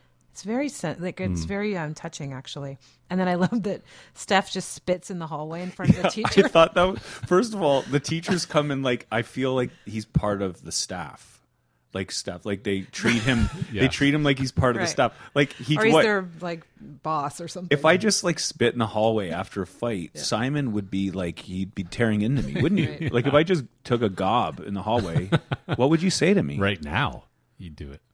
you mean like if I if just we're coworkers? If you N- spit in the hallway, Like and if I was- got into a fight with someone and you're my teacher, you're not just going to let me pass on. You'd be like, wipe that up, man. yeah. yeah, he That's- just kind of look. He looks down and then looks away. It was really But weird. if you go back, if you ever re- rewatch it, just watch count how many times he licks his lips in every scene. Like uh, every scene, Spader licks his lips. so I, I know I'm spending way too much time. You on are- Spader. you're obsessed with him. I am. I want to be uh, Steph in that film. Is the relationship between Blaine and Andy believable? To me, no. Hmm. Um, yeah. Do you f- do you f- yeah do you feel it? And you say no. Not really. I do, and I, I think um, I think he he's a he's an interesting actor, um, but I think he's I- he's the kind of boy that I would have liked in high school. He's got he's there's a sensitivity to him. He's insecure, and I like that they Mhm. they really kind of lean into that. Mhm. He, I mean, there one scene where he says that Andy's friends live under a rock is a little weird, and it just kind of throw he sort of throws it away. But other than that, he's quite He's I don't know. I think he stands up for her. He's um, yeah, he treats her well. I mean, there's I guess there's some, some weird stuff, but no, I, I think he's I I, th- I believe that that relationship for Mhm. sure, especially as a high school relationship. I do like him as an actor. I think I, I like him in other roles. It's not Mhm. my favorite role that he did, but I mean, he he plays it, um, Weekend at Bernie's. He works way harder. Does he? Wasn't he in Mannequin? I too? love Mannequin Oh, too. I don't think I've seen Mannequin. Kim Cattrall. Mm. Yeah, he was he was all over the place. He's at St. Elmo's Fire as well. This is another computer movie where he like somehow generates a picture of her and then a picture of Yeah. himself. Yeah. See, I thought that was they don't know how creepy. computers work. Would you have liked that? Would you have liked that if like No, it's all of a weird. sudden like some dudes like sending you pictures and you're like, where's this coming from? Yeah, that was also it's true, creeper, but man. I forgot what It's creeper alert. Especially if it was the 80s and you'd be like, how did you do that? That's Yes. not, this technology isn't available. Yeah, yet. that's- It's not possible. Especially pretty diabolical. They, they definitely would not have connected computers within With- the, the library Right. so you could chat with each other because we'd never go to class. Yeah. Could we, do you want to talk? Stop talking. Just keep typing what you want to say to me. Yes. Yeah. And um, Harry Dean Stanton as the dad. I didn't. I, I think the, the the vehicle for that was just to show that Andy, you know, had you know some trauma. Mm. Mhm. Mom left. Mm-hmm. He's he's really good though. He's wonderful. He plays the same guy I in know every that's- single I know, thing. and that's why probably I like him because in most movies when I see him, I like that. He's a ho- he's a drunk hobo in every single film. I didn't like his tiny robe No. and his underwear that he's hanging around with his daughter. I thought that that was weird. A lot Oh. of No, Oh, that was just normal in my house. we Yeah. we all walked around in our underwear. Drunk so- hobos walking in and out. Yeah, I don't know. Like he all he looks like he's from the 1930s on a rail. He does, you're right. Every movie. Yeah. One Magic Christmas. One Magic Christmas, Yeah, he's Who's the- Yours? I, I could go on. And uh, I think this was this the first on-screen appearance of Andrew Dice Clay. Probably because Oh, that's a funny line, Yeah, too. he he did well in this film before he became He's just controversial. himself. Yeah, he's called Yeah, Dice or the- something, right? Yeah. Um, who was offered the role of Ducky first? I did put it in the notes Oh, and turn it down. Trivia. Anyone? Is that, anyone? I, well, I know because you wrote it in the anyone? notes. Anyone? It was Anthony Michael Hall. Oh, right. So he did uh, get the offer of Ducky, and because uh, John Hughes basically, there's a lot um, on online about how John Hughes just hung out with Molly Ringwald and Anthony Michael Hall as Mm. like friends, which is a Mm. little bit interesting because he was, you know, he was in his 30s, but that those two were his muses, right? So he did turn this down, and this was the turn for both actors leaving John Hughes. And wasn't it he turned it down because he thought it was too uh, of, too much of the same type? I think so. he If I started to remember. branch out and Yeah. try some different things, and this, I believe, this was the the collaboration where he said, "No, I'm done." Mm. Yeah, I think that was a good decision on his Mhm. part. I think he, I, I maybe it's just because I watched all these movies in the last two weeks, but I, I'm happy to have had a break from him. I couldn't see him John as Cryer Ducky. does a Yeah, John Cryer is very good in this Yeah, movie. Yeah, yeah. for sure. And I just wanted to put in that there was uh, the original film. It was Ducky that was going to get Yes. Mm-hmm. Molly Ringwald. Mm. Yep. Then they tested it. No one liked it, and it fell. So the producer said, "No, you got to give it to Blaine." John Hughes was really upset by this, and he had to do it, I guess. And then so he wrote a film, another film, within two days, I think, um, to course correct, and that Mm. was uh, some kind of wonderful where it's basically, and I think Mary, you noted it's basically the same film. Mhm. Yeah. which we will it's like get Mm-hmm. into. a worse version of, of this. But I, I think, it, I think it, th- eh, her ending up with Blaine is the right choice. Yeah? completely. Yeah, I do. I know. don't, think she. well, Mary loved- did say like it would be someone that she would gravitate towards, whereas Ducky's way too out there. Maybe It's to me, there's a bit of entitlement of people saying he she should have ended up with Ducky. It's like she didn't like Ducky. Mm. She wasn't attracted to Mhm. Ducky. She was attracted to Blaine. She loved. She Right. liked Blaine. I don't know that they're going to get married, but I think at they're, the end of they're this only gonna movie- go out for two three weeks. probably. Yeah. And I, but I think that makes sense for this character. Like I feel like Mhm. that's that's what It breaks the formula though, because the formula is the underdog wins. right. See, And but I like Blaine's not an underdog. Tha- and that's where I would say that the formula typically is the rich guy Mm. wins. Well, Oh, no, in John Hughes movies, he really plays up the underdog winning. You got you Often, got Bender, you've got oh yeah, I guess Molly Ringwald, but Molly Ringwald is the underdog. Yeah. to Jake. But but Jake is the not the underdog. No, but Molly Ringwald plays Yes. the underdog in that. Yeah, one, yeah, yeah. Right. Well, I guess you know. I guess Molly Ringwald is the underdog in this one anyway, as well. So Jake and Blaine are the same guy. Yeah. and maybe in this case, uh, because with the the reshot ending, Ducky sort of he accompanies Andy into the uh, the gym, and they're sort of they've made up as friends, Mhm. and then he seems to have gained some confidence or his own Mhm. certainty in who he is that he's let go of that uh, seeking her or trying to demand her Mhm. um, so then it in that way he, he reaches his you know a better place Who does he end up with, Mary? Uh, Christy Swanson, I believe that is. Mm-hmm. That's Yeah. like like, and I guess he did okay. Yeah.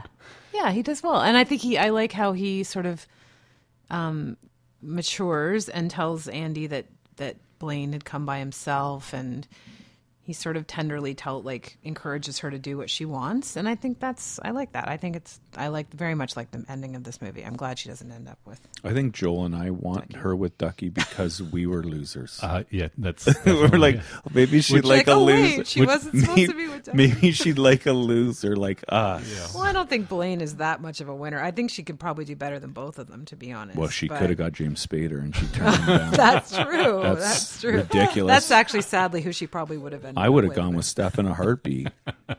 that dude, as soon as he got that smoke going, mm. mm-mm. oh now i understand your friendship with stefan it all starts with james spader that's right No, he's nothing like He's James nothing Spader. like steph James- the name was just embedded deep No, down He's I, I with all due respect, he's he's not as cool as James Spader. He's cool. smoking in the hallway May, I think he may, may have done that. He actually. probably So did. maybe he is James Spader. You'd have to ask him. Try and catch me. We're just talking about uh, Tiger. You guys know him as Tiger. He Yeah. did- was on our action podcast. Okay, um, we're going to move on now. I think, Mary, you're pushing this into the. Would you be proud if it went into the time capsule? Oh, absolutely. I think it's definitely deserves to be in there. Joel? Yep. I would I would place it inside. I, I would be fine with it as well. So uh, we're going to move on now, and we are heading over uh, to someone like John Cryer, Mhm. Mm-hmm. but it's Matthew Broderick this time, Joel. I said it before and I'll say it again. Life moves pretty fast. You don't stop and look around once in a while. You could miss it. What is so dangerous about a character like Ferris Bueller is he gives good kids bad ideas.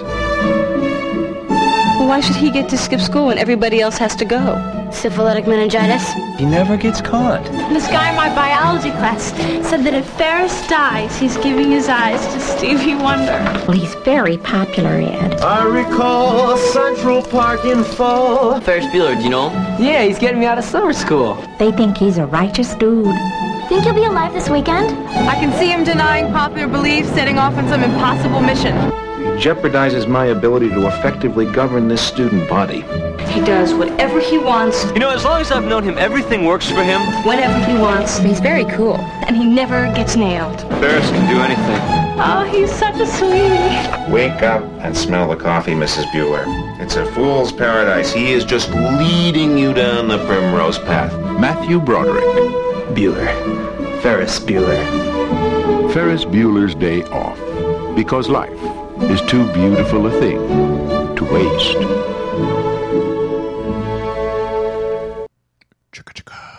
You bow bow. Oh, I wonder what one we're doing next. Go ahead, Joel. Oh, sorry. We're probably doing The Secret to My Success with Michael J. Fox. That was also song. in there. Yes, it was, sir. Oh man. Oh yeah, it was also in. Um, Look at Secret of My Simon Success. pulling out the lesser known movies. Great film, by the way. We got to do that one soon. 1986, Ferris Bueller's Day Off, starring Matthew Broderick, Alan Ruck is Cameron, Mia Sarah is Sloan, uh, Mr. Rooney, played beautifully by Jeffrey Jones, uh, Jennifer Gray is, um, is Ferris's sister, Jeannie, and uh, other um, part bit part actress uh, Edie McClurg is Grace, the receptionist. She's That's right. awesome. So many different things. And we see uh, Charlie Sheen and Ben Stein. Uh, so this was written, directed, and produced by John Hughes. Uh, other yeah, their executive producer Michael Chinich, who did Blues Brothers, Pretty in Pink, Some Kind of Wonderful, Planes, Trains, and Automobiles. Uh, also produced by Tom Jacobson, who did Uncle Buck, um, and Jane Vicarilla, who did Weird Science on and the other Hughes films. So as Jeff led in, uh, soundtrack highlights yellow. Oh yeah, this has to be like top in the top three of biggest songs. Not necessarily best songs, but just the It's a biggest songs. stupid song. it was But- huge at that time. But the way it's used, massive. the way it's used is amazing. Yeah. And It's it's a stupid song. It's nonsensical. the writer, I just don't want to go down a rabbit hole. The writer um, and the guy that went, But you oh yeah, he's like um a mi- like a billionaire. Like he Really? was an entrepreneur. Oh, yeah? he did music on the side. He was he was an investor. So. Mhm. He's the guy laughing. So because that's- we can go, oh, it's a dumb song, but Yeah. he's like, whatever. I just did it for fun. And that's probably what he said with every million dollars he earned. Oh, yeah. yeah. High school student Ferris Bueller wants a day off from school, and he's developed an incredibly sophisticated plan to pull it off. He talks his friend Cameron and his girlfriend Sloan into heading to Chicago for the day. Where else would you go? With the help of Cameron's dad's prized Ferrari. While they're taking in what the city has to offer, school principal Ed Rooney is convinced that Ferris is playing hooky and is determined to catch him. Ferris has anticipated that much to Rooney's chagrin and has a number of elaborate tricks up his sleeve. Did um, our friend Roger like this film? Gave it three out of four stars. How come they like when I'm looking this stuff up? I thought it was just thumbs up that those clowns did. No, I think they did that later. Oh, it When became a was Roger and shtick. Ebert. Oh, Yeah, then okay. I think it. Yeah, Three star. when, there, when there was conflict. Uh, Okay. so he said, in all of his films, adults are strange, distant creatures who love their teenagers but fail completely to understand them. That's the case here, all right. All of the adults, including a bumbling high school dean, are dim witted and one dimensional. And the movie's solution to Cameron's problems are pretty simplistic, but the film's heart is in the right place, and Ferris Bueller is slight, whimsical, and sweet. Um, Joel, Mm-hmm. Mhm. why did you choose this film for the cinema time capsule? Ferris is a lot of things that I was or am not. So he's daring, he's charming, he's a spontaneous rule breaker. And at the same time, he appreciates his friends, even though he takes advantage of Cameron repeatedly. And like all Hughes films, adults are generally foolish and try to prevent fun from being had. And Ferris outwits Mr. Rooney at every turn. So I like that idea, even because I was definitely not that. I was the rule follower, probably still am to some degree. Um, and so this was uh, sort of living in a fantasy for me. Um, I would never think of doing anything close to this. So it's a bit Neither would I. vicarious uh, for me. Um, and also seeing uh, Chicago as a setting is a major character in the film, which is just, I'm, as we've said, common to Hughes, but different from all the other uh, places when it's in LA or New York City. So just a different background. I thought you were Right. daring. No. Yeah. Why? Used to spread uh, uh, fellowship all over the place. but you wouldn't even care. Mary was daring too. It's true. She's Very on the much so. stage. Uh, Yeah. Mhm. Who would do that? Not me. That's crazy. Uh, it's- Mm. Took me a while to build up the courage, Oh. though. I guess be, what Ferris isn't a senior, so he's had a lot of time to. Right. True. Right. He he's seems like he'd always have been this confident, though. I Right. think he's Mhm. just, yeah, it's in him. Mm-hmm. Um, any quotes? I don't know any. Yeah, there's ba- there's yeah there's my the three favorites. One which everyone knows of just Ben Stein repeating Bueller, Bueller. So, as someone in the classroom, and I'm sure Simon has done this, I've done this 150 times. I'll like call, I'll Do you ask say Uh, someone, some- Bueller or yeah, you say- 100. percent Oh, okay. And everyone will be like, "What? Like well, this is 40 years later, Bueller? Like, have you you've done that? I've seen you do that for sure. But you have not seen me. I do have it. walked. No, I've literally walked by your classroom and heard. You that. have not. It's true. You've But I probably have done, done it. it. You've l- Nobody you've- gets it anymore, but- you've probably you done you've done it this year easily. Actually, I'm not going to get into it. I haven't done it this year. Then you did it last year. I do. it- I do it all the time. Like when I bore myself and I can tell everyone else is bored, I will do the Bueller thing, and no one's like, "What?" no Do you one think says kids anything. would watch would get this movie though and watch it now? Like, I've do you- watched do it you- with my own kids. Yeah. Um, yeah, I think people still like it because Yeah. it's pretty um, mul- like expands the generations. There's not Yeah. too much anchoring it to the 80s. It's pretty iconic. If you've seen Deadpool with Ryan Reynolds, I have not. Hopefully, the kids haven't, and I will not. So at the Why, end, what happened? Okay, so first of all, I'm getting ahead of spoiling her a little bit here, but as we all know, there's the huge. Well, not huge, but he comes back at the end. It's like the Mhm, first yes, post credit scene. right. Oh, it and he is, yeah. tells everybody to go home. Yeah, yeah. And that's kind of like, I mean, the Marvel movies are famous Yes, for having yep. that post credit scene. Oh, are they? Mm-hmm. And then in Deadpool, he recreates as Deadpool Yeah. the exact scene Oh, at that's the end of cool. Ferris Bueller. He's wearing the same robe, they Oh, got yeah? the same wallpaper.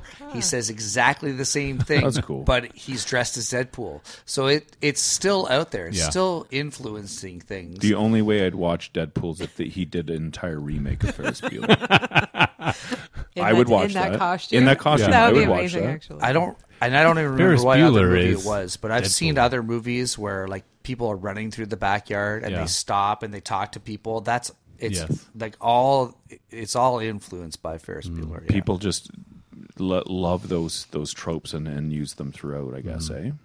The the other two Things. I Mm-hmm. lines- didn't even know that. Um, I ha- honestly have never seen Deadpool, but that would be a pretty interesting way to end Mhm. the film for sure. That would pull me in. the uh, receptionist Grace. She's her awesome. Line, yeah, she has lots of good lines.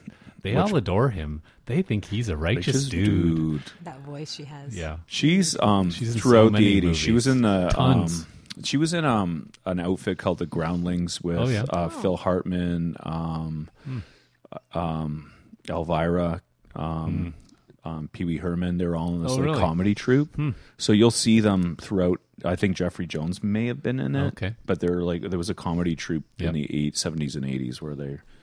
Um, kind of jump into each other's movies. Hmm. It's still around, I think. The Groundlings. Yeah, it's and kind it- of like it- SCTV. Or, uh, Second City. It's more like Second City. Yeah. Yeah, it's like Second City, not SCTV, which was the TV show. Right. So um, I thought she, yeah, she was awesome. The way she played off uh, Jeffrey Jones. Mm-hmm. Yeah, their chemistry is great. The attendance scene where the attendance is changing. we Yeah. remember we were talking about that already. And then he starts yelling, her name, Grace, Grace. yeah. It's He's already at he's already at ten out of ten by the beginning of the movie, and then somehow he still manages to. Which now I'm trying to, I'm thinking back to, I wonder if it's a connection to Christmas vacation. Remember when uh, grandma can't hear? Grace! Step like the blessing! With the same shouting the word, but I love the scene where he um he's keeping it together and he's running in the hallway and then he stops at Yeah. every door Yes. and he walks nonchalant and then he just speeds up again, Yeah. walks nonchalant. I love that guy. Yeah. and the yeah the the scene where uh Cameron is pretending to be uh Sloane's dad Rony. and and when he gets all he's so convinced that this is Ferris Yeah. and then when Ferris calls in so he's like every turn he's anticipated this is what he's going to think it is this is how we're going to respond and watching them freak out together Yeah. was perfect And he's telling her to drag her old bones in or something, like the old corpse. We Oh, have yeah. to see a corpse Yeah, yeah. before we can. Yeah, that's really funny. Joel, what else did you really enjoy about this film? Well, uh, there's a scene at Wrigley Field. So I love baseball. Uh, yeah, I love that scene. The all the stuff that happens, like, and we were talking about everything happens in a, in that day. I like Mhm. that it was, uh, like Mary said before, uh, it was 90 minutes. It's nonstop. There's not uh, they're not dragging it over several weeks. This is all happening in one day, and it's like you know 10 minute blocks of this is the activity there. Then they go on to this next crazy So- thing you can't believe they're going to do. um, and I liked that it was condensed in that way. Um, and this was an outlandish romp. Like, Yeah, there's I've no way tried. you could do all this. I've stuff. tried to recreate sick days like that, and thought like I'm I'm doing all this. I can't even get out of my pajamas by noon. and you know like uh, like he ends up they go to like a like a baseball game's four hours guys Yeah. Mhm. right Especially back then before the pitch clock. Yeah. yeah and like he's sitting like he's he's he's the, the rube goldberg machines that he sets up in his room that would take at least three to four hours to even set up You could have been doing that through the night, though. In fairness, And the he tech- was he was actually there's a scene he's talking to the audience and you can see he's got his trophy and he starts Mm. threading Mm. things through. So he's doing it ad hoc. Right. He's just coming up with these ideas. Wow. He's a genius. He's obviously a And- genius. I couldn't do that. And he has the technology to uh, recreate all this stuff like The he has this snoring? snoring on a floppy disk. No, see, I always assumed he- this was a routine. He'd done this before, Obviously, right? So he didn't just make it up on the spot. It wasn't ad hoc. He just knew he had done it, planned it all out. like he's got many he- times his um vi- uh recording machine talking about like Mhm. he's Mm-hmm. sick he's got that set up Yeah. but it was the um the synthesizer Yes. that he had everything programmed into and i when i was a kid i wanted that Mm-hmm. Yeah. Mm. and i thought i'd be able to do it and i could only do chopstick on it when i finally got one i was kind of bummed Yeah, would be. And there's a lot of fourth wall in this one, uh, as Simon referenced. The other movies all had maybe one scene, two quick ones. This one spread multiple times throughout the movie, which is entertaining that he's bringing you in, like you're in, uh, along. He knows you're there as the viewer, and you're along for the ride, Yeah. cheering him on. i think that's why i liked it as a kid right Mhm. Yeah. maybe i could come along and have fun like that mary did you did you dig this movie Oh, more, than, yeah. more than weird science or Um, it's tough, but uh, yeah, it was like it was like a normal version of a movie, so it was good. No, it was good. I love the uh, I love the art gallery scene. I think that's my favorite in the Chicago Art Institute. Of course, I I think I relate more to Cameron than I did to Ferris. mhm. And uh, that scene where Cameron they're, they're playing again that Smith song that I love, and um, and it's just the instrumental, and they just show these art uh, pieces and i think i read somewhere that john hughes would, talked about going to the art chicago art institute when he was younger and it was like a really special place to him Yeah, when he was a teenager, that was his Yeah. his sanctuary. yeah so he would go and so obviously and you can see there's a lot of love in that scene and it slows the movie down for a minute like it's Mhm. very different pace Yep. and then um, cameron sort of closing in on that uh, that george Surratt painting like the pointillism and the little kid um, Yeah, I thought that was really as a as an adult. It's now I understand what the the technique was, and it's Mhm. neat how it drills into that, and you can see it. Yeah, yeah, that's a really that's a great scene. I think. Yeah, it's a f- it's a very funny movie too. It's like it's yeah, lots of laughs, lots of it's a great pace. I agree with you. It's like perfect pace. There's not a slow moment in it, and when it is a slow moment, it's for a reason. Yeah, I think it's a, I think it's a fun romp. Um, the one thing I realize now as an adult, I think Ferris is a horrible human. Yeah, I wrote as he a sociopath. Mm-hmm. He is not. He's not kind. Mm-hmm. Um, he's not nice. Why does everyone love him? Mm-hmm. Because people are, you know, drawn to people like that. I guess he totally takes advantage of Cameron. Mm. Oh, yeah. I He felt does. bad for Cameron. Yeah, Yeah. Well, he, when he drives the car away without. Like he does, has not asked him for permission in any way. He just No, takes, he, he steals st- the car. it's Grand basically. Theft Auto. It is, and that car, it's really upsetting seeing that car get destroyed. Like Cameron, it- poor Cameron has Mm-hmm. an anxiety disorder. He's got obsessive compulsive Mm. disorder, Mm-hmm. which Um, uh, comes by naturally given how his he's treated Yeah. by his by his dad in the movie it appears yeah, he's just and and Ferris totally takes advantage Mm-hmm. of him, and I feel badly about Cameron the entire film, Yeah. and I'm angry at Ferris a lot of the movie. Yeah. Makes even as a kid, I was angry at. Yeah, I think Ferris. I was too. Yeah, I didn't think he was a hero. I, I'd like you could relate to Cameron Mm-hmm. more, but I think that's why within the universe of the movie, then like, okay, well, he's the cool guy, and none of this is real, so Hmm. sort of overlooked that. Because then at the end, they they do make it more real when he's finally apologizing and Yes, I like seeing that. what this is going to do to Cameron. But it, yeah, Wow. it feels too little, too late at that He point. ruined a two hundred thousand dollars car. yeah. Well, Well, and his Cameron technically garage. did it. Fine, but he was gaslighted into doing it before we knew what gaslighting was. Speaking of the car, sort of a historic car. The in that it's not a real Ferrari. No, Ferrari wouldn't let them destroy Mhm. a Ferrari, so they made a reproduction. Yep. And then not that long ago, that reproduction sold for more than a That's real amazing. one would go for because it was in the movie. So Right. Huh. That's amazing, man. Do you like when the guys are driving it around? Love it. Well, we talked about like I how found that stressful.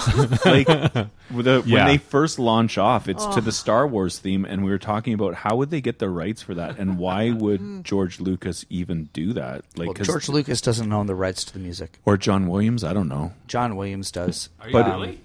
Well, the the publisher, Yeah. and the Right. People are very composer guarded Right. now, though, own with their properties. Their, But their I, would, music. I wouldn't have been surprised if George Lucas had purchased that in some way. I don't know. But- I yeah. honestly don't know. But licensing songs doesn't. You most of the time you can't really. If you're the writer and Hmm. Yeah. you don't own No, your no. own publishing Yeah, yeah. rights, Right. you Okay. have no say. But but I'm So- and possibly at that time too, if they knew this is going to be a big hit, hey, we want this much money, and they're like, sure. I couldn't well, and back then No. it didn't cost as much money True, to license. true. It, that's a more recent thing that the massive amounts of money to license a song. I um I really related more to Genie because like Mm, I'm yeah. like what? No, I don't want. Why is this guy get to have another day off? Right. I'm working my butt off. My parents are always on my case. Mm-hmm. This this is the prince. He can do no wrong. Everyone in school is buying it. They're like raising It's money the for Raising him, Very- save, Save Ferris, Ferris. which you know, did you know is a, uh, a band that was popular in the uh, early 2000s, uh, like Called Save Ferris? ska, a ska band, yeah. No. pop or pop punk. If they were ska. in the 80s, I'd listen. Yeah. to Do you them. engage with anything outside of the No, 80s, why Jeff? would I? yeah, that's the only reason he speaks to us is because we were born prior from the to 80s, the Yeah. yeah. 80s. Yeah, yeah, I don't know. It was 2000s now. I don't know that band. Why would I? It was all made. In, anything good was in the 80s. Mary, you made an interesting note that I didn't know. So can you explain this? in The- Uh, the there's a notes? theory that I don't even know where I heard this that this whole movie is actually Cameron's fantasy, where he like Ferris is his alter ego, almost Hmm. like a Fight Club Really? situation where he's he's living this. This is actually him, but he's Okay. imagining that he's that he's Ferris. Hmm. I think it's kind of an interesting. I idea. hate that idea though because that gives me more anxiety. I'm like, oh, now he's disassociating. I don't like that. No, it's just Fight a- Club did the same thing. Uh, When I found, I was like, I will never rewatch this again because it just upsets me. Right. But I love in the notes, Mary, that you you actually wrote, is he actually a sociopath? You- I think because it might when so you, I was watching it. That's what I kept because as an thinking. adult, you're going through it and you're like, yeah, this is like this is not correct behavior. Yeah, every single turn when Cameron says no, so, or someone tells him no, he's just like, "I'm going to ignore that completely and do whatever I want." The Yeah. game- and the it stakes are all- high. It always works out. Yes. like there's nothing that goes wrong for him, um, even when he gets found out by his sister. Then she rises to defend him Yes. when Rooney is then like Mhm. breaking into their house. So, well, that matters more than you cheating. Right. So, There are people in history that do get away with. I'm not going to talk about present people, but there's like people that seem to get away with everything, and Yeah. they're propped up by other people, and it seems bonkers. Mm. But you know, Yeah, could who happen. knows? Maybe Ferris could be the next president. Right? We don't know. Well, and and to be fair to Genie, you know, a, an adult man breaking into their house is probably more important than her underage brother skipping school. That, but I mean, it, it doesn't have to be a binary. Like, ah, well, since he's Yeah. doing True. something ri- way worse, then I will let you off. But she the wants hook. to get him, and she Yeah. has him, and then Yes. she f- was like, "No, Yeah. I'm going to let him go." I do love the scene with Jeannie and Charlie Sheen, though. yeah, it's weird to see him. It's just like it kind of comes out of nowhere, but it just it's awesome. Like she's found her guy. And she's so she's fine. in the police station. Yeah. He's a felon. Yeah, sure. He it's so this is so off the wall, but Charlie Sheen. I grew up always thinking Charlie Sheen and Emilio Estevez look so different. Mm-hmm. this is such a weird And thing you to didn't. say, but I watched this and I was like, but they look identical. They look identical. and, And- they both look exactly like their father. Okay, but did you even know that they were related? I didn't know until like the late '90s. I'm like, what? They're brothers? I think that's why I didn't know. Maybe. I didn't Hmm. know. I had no idea. One's Es- Estevez and one Sheen, and oh, um, Martin Sheen and Charlie Sheen. Oh yeah, but why does he look like identical to Emilio Estevez? Charlie Martin Sheen looks identical to Emilio Estevez. He does. He does. And I, think- didn't put the two but together. I think if you put the if you put Martin um, and Charlie side by side, Mhm. That's probably they look the most obvious. It's only if you then bring Emilio in. I think Emilio is a dead ringer Um, Really? for, I- for yeah, I- I Martin. think and if you look at Apocalypse Now, you're like, Yeah. oh, that's Emilio Estevez. Oh, he wasn't born yet. Yeah. So anyway, Estevez All right. is their true surname. Yes. Okay. So this goes in the cinema time capsule. Yes. No. I would say, f- I would say it's not my favorite John Hughes teen movie, but I would definitely think it. I wouldn't be surprised if pe- people love this film. Like the generations love this film, young and old. Yep. He's Yeah. a righteous dude. He is a righteous dude. Although, yeah, that's misusing that title because there is nothing righteous about him. But people think. yes, it's meant in the slang term for sure. People think he's a righteous dude. And Cameron, just a, the character, the actor, is Alan Rock, right? Yes. He is so good in this. He was like 30 years old. Yeah, he looks really old. He was That's the only way- thing. he was way They gave him older. bangs to hide Yeah. how old he was, but he's um he's really Both of them. very good. Mm-hmm. Yeah, I think he was almost 30 in this movie. And then uh, Matthew Broderick was like middle to late 20s. Yes, but he looks young. he can he can pull off Yeah. maybe late teens. Mm-hmm. I I don't know. I think Ferris can't get a free pass though. He made his best friend catatonic. I've never done that. In spite of your best efforts. I've done some dumb things like that, but like I've never made anyone catatonic. Right? Right? Well, it only, it Did I ever make you catatonic almo- in there was that interviews? there was that one episode where I felt fell into it a little bit. Uh, you noted that Sorry for making you catatonic. Anthony Michael Hall and Molly Ringwald were offered roles in this. Yeah. Do you remember what roles? roles? or just like they would have had bit parts and No, I think they were offered the, The big main. roles, Oh, yeah. really? Yeah. Okay. Yeah. Oh, I've just had enough Anthony Michael Hall, I think. Yeah. Well, he went on instead to do Johnny Be Good with uh, Robert Downey Jr. and Uma Thurman. So Oh, okay. And it was uh, horrible. so you're probably right. All right, well that one wraps up Ferris. We've All right, got little- one movie left. I'm going to throw a little trivia Okay, trivia before we at get there. you here. Uh, so there was a TV show. Did you know that? Oh, I did. There was a Yeah. one Yeah. season, Remember. thirteen episodes. Uh, then it got canceled. Uh, what was it? Shatler? or something? Um, Charlie Shatler was Ferris. Yeah, I, and he was in. I think he was in 18 again with Yeah. uh, George Burns. a lot the majority of his credits are are uh, voice acting after that but you know who played Genie in the TV show oh it was Jennifer Aniston. yeah Oh, it was yeah, Jennifer Aniston nice job, man. Ding, Wow. ding, ding, ding. Hmm. There was another TV show similar to it on Fox. Do you Yeah. remember Hmm. Parker that one? Lewis Yeah, Can't it Lose. Yeah, it that was, the one I remember watching. I, rem- I watched Parker Lewis. I I watched like one or two episodes of Ferris Bueller. Yeah, but yeah, par- I remember Parker Lewis. Came I think out. Parker That was a Lewis may be great the show. one I'm Yeah. thinking of. it was seemed very inspired by for sure and I, I don't know it always seemed like oh well since Parker Lewis is doing so well and they basically just stole our idea we Yeah. should make a Ferris Bueller show but it only lasted like 13 episodes like I said so Hmm.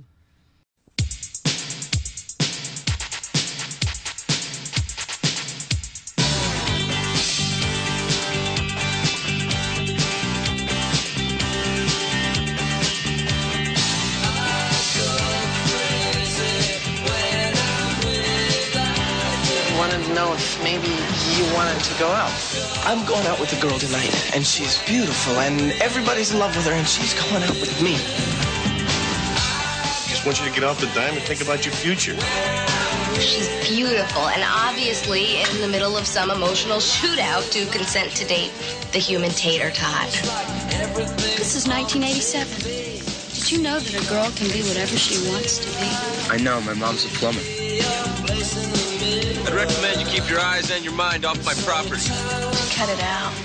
Why don't you mind your own business? Really, it must be a drag to be a slave to the male sex drive. I didn't say anything about sex. Oh, want to start a book club with her? Anytime somebody from the outside lifts a woman from a guat like Jen's, man, we could all find cause to rejoice.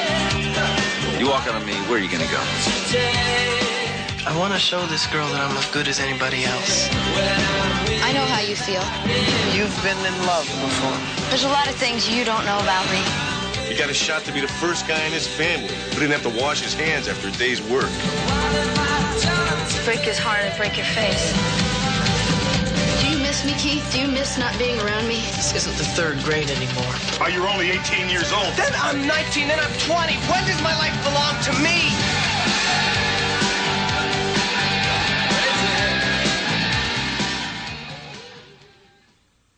And we're back. Just a, uh piece of John Hughes trivia. Can someone tell me the actor that has been um, in the most John Hughes films? Where's his name? Don't we can't look it up. It's you can't do No, that. it's It's in our Capallos. notes. Yeah. Capallos. John Capallos. That's what Oh, I would That is guess. incorrect. Capallos, yes. Really? It's so obvious that you don't even know. It's so obvious. Simon, don't even look it up. You're oh, who is it then? Who is it? He's not. Is it Come on. Anthony Michael Hall? It is not Anthony Michael Hall. Come on, you're going to kick yourself. I probably will. Should I just tell you then? Yes. John Candy.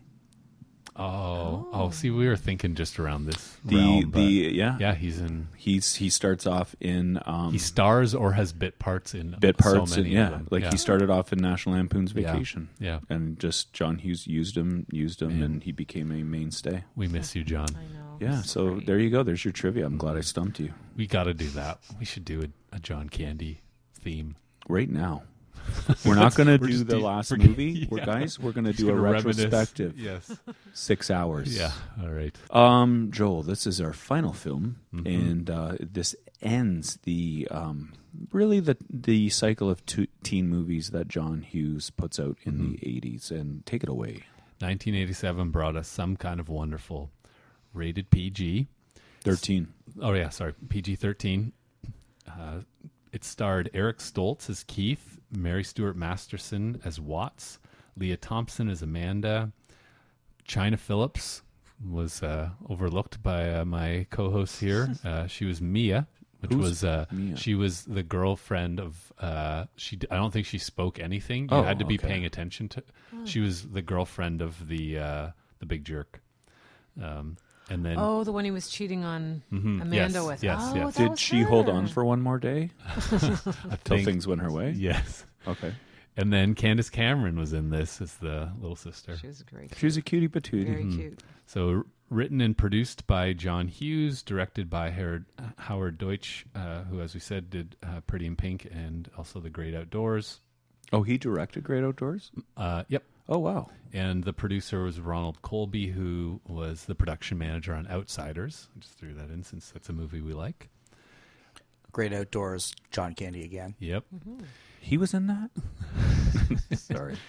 Then uh, the soundtrack, I would say that there this was not an interesting one. There were no standout tracks, and I have to say because we live where we do, uh, because we were commenting off mic about how um, some of the one of the movies has a, a song, the title that doesn't get used in it, which was strange, and this is another one. So um, some kind of wonderful obviously the hit song by the soul brothers six which was written uh, and performed by john ellison who lives in dundas Wow. Um, so he's our neighbor um, and but it was more well known as the grand funk railroad cover and it's not in there which is a huge mistake obviously because it's an awesome song uh, but then yeah the little band uh, again with the english uh, theme the rolling stones they really didn't do much Uh, My favorite band. but the uh, they performed Miss Amanda Jones, and I think there was another version in the movie. An, another band covered it too, if I remember correctly. I but did. maybe I'm Put, wrong. did you see what I put in the notes? Yeah, the, the opening song is horrible. It's horrible. Like I can't even remember it now, but I was watching like this is Yeah. stupid. It's a really bad opening. yeah, it's like where 16 Scene. Candles had a wicked opening Mm. instrumental, this one was just dreadful. Yeah. So I didn't even look it up. I just so This movie, Yeah. this song stinks. Yeah. So Keith is a high school student and mechanic in a working class family. While his father's wish is for him to attend college, Keith is more interested in arts. His best friend is Watts, while the girl of his dreams is the popular Amanda. When Amanda breaks up with her wealthy boyfriend, Hardy Jens, come on, no one's named Hardy, at least not first name. Keith asks her out, and uh, she accepts to upset Hardy, but the rich boy plans a scheme to humiliate the couple. Yeah, man. Meanwhile, Watts discovers her true feelings for Keith. So the tagline uh, was probably the best part of this movie. Uh, we'll find out. Before they could stand together, they had to stand alone. I don't get what that Mm. means. well, they have to stand up on their own two feet. You can't be part of the clique. Yes. you have to. Or be they your can't own. form their couple. They need to know who You they are. need to know who you themselves, are. yeah. Mm, I don't know if that really. I don't comes even true know in who the I movie. am. I don't know. They, they probably came up with a good line. of The like, line "Ah, is let's just good. use it. The yeah. line is fine, Yeah. Hot but- pocket. okay. By Menon. Did the critics love it? Because they've loved every single movie so far. So I didn't look at uh, what our friend Raj uh, had to say, but the New York Times uh, said that Some Kind of Wonderful, produced and written by Mr. Hughes, very formal, and directed as Pretty in Pink was by Howard Deutsch, has a much wider appeal than its predecessors. It has a light touch, a disarming cast, a well developed sense of humor, and a lot of charm it also shows off even better than the earlier films have mr hughes uh, keen understanding of the world his young b- characters inhabit and the ways in which they might behave what would a ninth grader do if her father poked his head into the classroom one day and said hi honey Oh in front of all her friends that's r- simple she'd scream i love that scene Would they? Um, Would she? By the way, um, Roger Ebert gave it a three out of four. okay so Well, he really liked these. Yeah. though he never gave any of Census. them four he gave them all three out of four which maybe he's just a perfectionist Well, they're not and couldn't Oscars. be perfect but He felt he said Hughes always gives the characters the right to be real, and by the end of some kind of wonderful, I felt a lot of empathy for these kids, Hmm. Hmm. especially Hardy. yeah, he's the most likable. um, Joel, why did uh, why'd you go with this one? Why'd you choose this one? this is the I would say the least well known of Hughes's teen films, and I remember as a teenager when we were digging into Mhm. these for, for me for the first time because this one wasn't one of the popular ones that had been talked about. Then that attracted me to it. Um, the contrarian thing, yes, you like that? I do. You're like Ducky that way. Yep.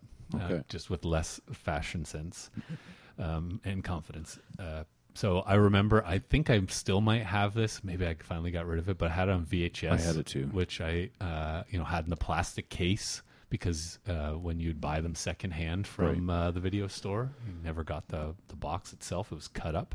So I had that. Um, and yeah, because it wasn't as big or flashy as the other films, and I appreciated that. It still had plenty of the 80s teen movie tropes and fashion, uh, but there was something understated and different that made me appreciate it at that time. So I, when these were our options, this is the one I grabbed. Yeah, I get that. I dug it too at the time. Um, Mary, did you dig it at the time? I did. I really liked it um, when I was younger, for sure. I think I liked Keith. Uh, I liked. I loved Mary Stuart Masterson. Mm. Like I, Five Green Tomatoes was one of my favorite movies. So it was great seeing her in this role at the time, and she's a, she's a good actress. I think all the actors in this movie are really good. I think they're all um, good performances. The only one I would would say is not great is um, the role of Craig Sh- or Craig Sheffer playing Hardy. Mm. That's a t- really bad, a really bad character, really badly performed. I think. Oh Maybe Not- just not a good based on villain. the chin is why they picked him. I but I again He's a another 30-year-old. '90s movie, Jeff. I don't know if you've seen any '90s movies, but Uh, so- yes, a river runs through Yeah, it. I, I do. I don't loved revisit them him. as much. Okay. I remember him from uh, Nightbreed, which David Cronenberg's Oh, No, I also. in. definitely did not. We were watching different He movies. plays a- movie? he plays a monster, Okay. a sensitive monster, Uh, But a monster nonetheless. I liked him in that. So no, he he can act for sure. Yeah, I just don't think he was given much to to work with, probably. Um, but he's yeah, the, it's it's definitely like a a char- it's a character like stuff, like the rich kind of jerk character, but he's it's not it's so one dimensional. Hmm. Um, there's only one quote I remember. Mhm. Do you know the quote? Is it the uh, you you break his heart, I break your yeah, face? yeah. Like that's the only memorable quote for me, but it's very memorable. Well, I thought That's there, pretty there were cool. a couple ones that stood out uh, f- when Watts says, I can't afford to have you hate me, Keith. The only things I care about this world are me and my drums and you. Okay, if uh, first of all, if someone said that they would break someone's face for me, they would have me in an instant. Are you kidding? You would? I don't care what you look like. If you're going to champion for me, I'm with you. I'm not chasing after someone else. Big fan of violence. She's a drummer too. I could form a band with her. That's true. Yeah. Yeah, she's pretty cool. yeah, as we'll get to, that she ends up being my favorite character by far. I Mhm. thought she was the the best actor in the movie. She carried the scene she's in. I thought she was the best. Um, Keith, I thought I liked him. What I remember back, I liked him because he's a low key main character. He's not he's not flamboyant like Ferris. Uh, he's not the rich kid uh, who's you know basically tapping into his sensitive side and you know lowering himself s- socially to the other characters to be oh isn't he great he's not like the rest of the rich kids he was never that way um, watching him now i didn't love the performance uh, I, I and i think it's i don't really like eric stoltz as an actor Well, now watching him I think- Um, that's just how whereas uh, watts mary stuart masterson i thought she was awesome every every scene she was in i really really liked thought she was very believable i liked the how she grew into her own self in some ways um, she was just who she was and she wasn't going to sacrifice that she was you know the the girl that didn't fit into the stereotypes she loves her drums and it wasn't like oh Mm-hmm. she well- loves her drums too much, though. but she did you see her play? She was really good, so it makes sense why she would. She's better than you. Uh, well, mm. some of the fills and stuff were kind of fake. Well, yeah, probably. Um, the one thing I do appreciate about John Hughes is he hires gingers. Okay? I was I actually was gonna put I've that in my notes often and I forgot he guys, likes redheads. I often felt marginalized as a ginger, and you guys don't understand So you're it. representative. It's true. We- there, we- I was called we horrible. things. marginalized you. I was called horrible things in high school. I'm not going to say some of them. I'll say them off air. They involve a lot of that, and you can't see my emotion. So you can people out there. So as a marginalized um, redhead, because we genetically we were a dying breed. Right. Um, I was always enamored that he went towards the um, Hmm. the redheads. Yeah. and that's my wife again claims that she decided on me because of Eric the Stoltz. John Hughes Oh, yeah, the use effect. of redheads because Okay. obviously he made us feel welcome Hmm. on Earth. and he's got two like there's a, a, a love between a two redheaded Yeah. people in this movie. Hmm. Mm. Yeah. Yeah. Interestingly, that's, that's really unusual. yeah, I, did, I didn't love Leah Thompson's performance, but yet she won I an don't award. love her either. Oh, I thought by the end she was really good. I didn't love her either in this. Yeah. I Yeah, was on the date. I thought she was quite. It was like quite she was sweet. Uh, the date was sweet. Like I The think rest of it was stupid, but she was. There was nothing to work with. Hmm. He- Keith is a bit of a weirdo. Yeah. Like he's a weird. I'm sorry. Like the whole the I put in the notes the whole train scene. He's walking towards a train. Yeah. Like, dude, we know how fast the train's going. You know how fast the train's going. You know exactly when to get off. You're not tough guy doing that. Yeah. So don't do it. Yeah. Right. Mm. If you want to look tough, jump on the train. Right. But I didn't appreciate that Yeah. about him. like it's he's trying to show that It was- he's aloof and well, and it, yeah, it's a bit of a cheap scene to that Mm. to like th- show oh he's he's in the know, but the train conductor isn't. He's creepy. Mary, is he creepy? Eric Stoltz or It- this character Keith. Uh, if someone drew a picture of Ah. you and then gave it to you, And no, no, put it in a in a museum and then Oh, brought yeah. you to the museum to but see it. he was sketching. Don't you remember? He was sketching in the library. and he had to hide it from the boyfriend. Like, if you found that out, would you think that's endearing, or would you Probably think that's depends who it was. which a is creepy odd to say. ginger? if it was Child of the 80s, if- if we were in the library and Child of the Got- 80s had been, uh, I gotta, I gotta admit something. I drew several pictures of you, Mary. they were stick They were figures, stick though. figures. They were- so there, I said to Joel, it was Joel Oh. when he caught me. But don't you think that's weird? Kind of weird, I don't like someone know. sketching you. I didn't find him creepy in this. Okay, movie, actually, I just- to be honest, I with just you. thought it And was a the, creepy The guy thing. Hmm, she was going out with was such a creep. Maybe he Mm, overshadowed. True, maybe that's it. Can we talk about him for a minute? Sure. I thought he was like a mob boss. like I don't think he was in high school. Yeah. He was because everyone likes to do their fan fiction. The guys, Keith comes. I don't know why Keith came to the party to fight him. No, Yeah. so stupid. The that whole was a ending weird. is That so was a weird part. Mhm. Yeah. But then how come Hardy's? uh, I'm gonna say he's two fifteen. he works out. Yeah. Um, he's probably MMA fighter or something, and he's like, "Go take him outside and beat him up." Who does Yeah. that in high school? Yeah. like you have like You a, have minions. You have like thugs. Yeah. Mm-hmm. So I thought that was a weird Yeah. addition to write that Well, I guess in. to it didn't show- seem authentic. It's, it's the I think it's taken the rich kid trope to the next level, which you would Yeah. more see as adults. You're right, not as teenagers.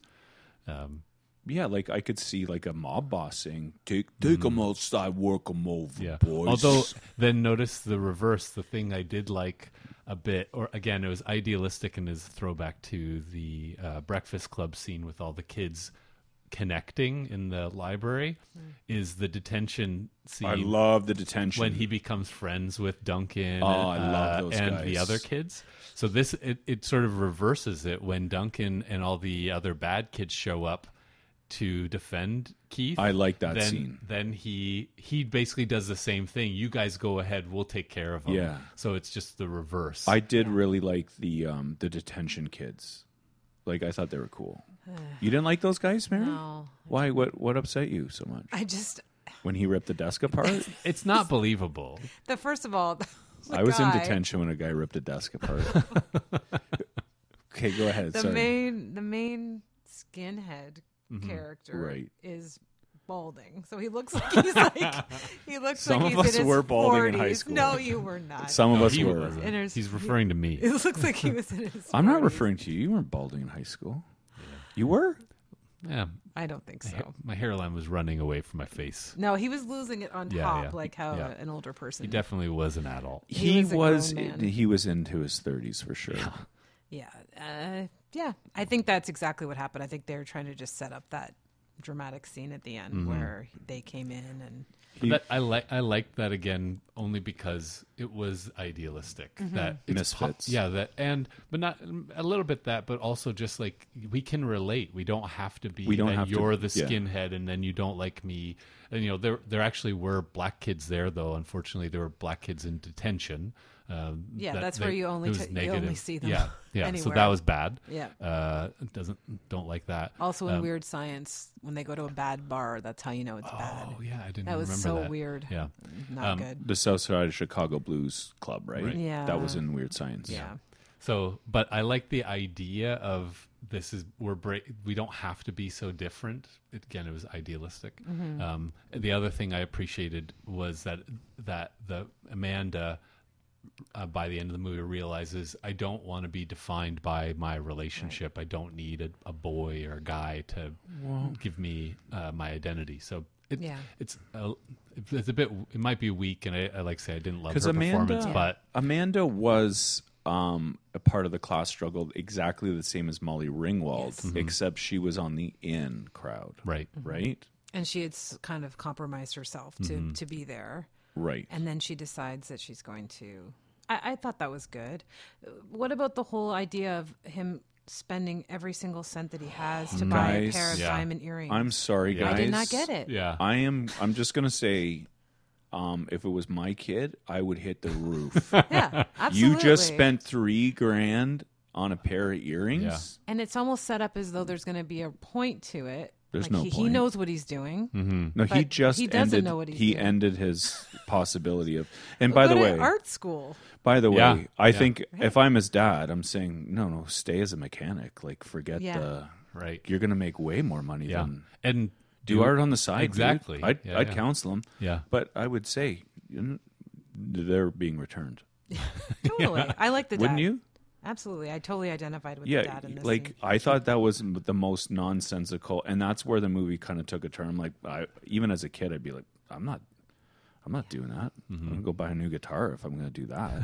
Like that's stupid. Yeah, this one felt maybe in line with what we said of Hughes's pattern of putting things together, and this one, yeah, it seemed like the magic had worn off, uh, Yeah. and he was writing uh, the same style, but it just didn't have the same connection and magic that the previous movies did. Would Felt slapped together to me. Yeah. Would either of you um, appreciate someone pulling a fire alarm to get into detention for you? Would you appreciate a felony committed for you, or a school level felony, I, I would have been. I just love I the can't way he imagine pulled being in it and he just detention. kind of Yeah. just waited, and Yeah. then the teacher went, "Okay, come." Like, no, the police would be called and you'd Yeah. be charged.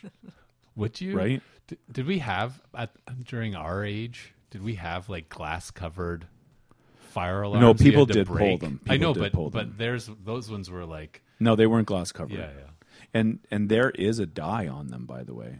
Oh yeah, I have touched them, and it's a purple dye. That was a myth. Is it I true? always So want. they no, could- it's true. It is true. Have you ever touched one? Go touch one on Monday. it's You still just touch there. it. Really? Touch Oh, it. you mean now? Touch it. Uh, actually, There's a dye. the one outside my room has a. It It's does like have a, a box, little right? electronic box Yeah. that you have to take out Yeah. before you could pull the thing down. Hmm.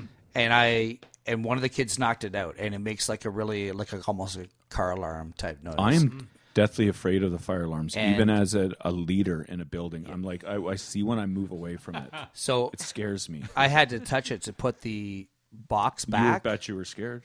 No. He was scared. It was a little stressful. See? Oh, Yeah, see? But See? I, I don't know if Wasn't I'd say it nothing, was scared. Simon. The kid did it by accident. I Sure. give him props. Simon- he stuck around and took clearly responsibility. Simon did this on purpose and is 'Cause he blaming a wanted to child. touch- he wanted to Like, touch No, the it was dye. that kid. The kid did it. The moral of the story is, I didn't get purple hands. So Mm. Did you I don't actually know. I touch think the maybe- white part? I had to to put the box. And you back, didn't yeah. get pur- I I've- did not get purple. I think I think this was a dream you had, Jeff. Well, guess what I'm doing Monday. Just can you? It was him.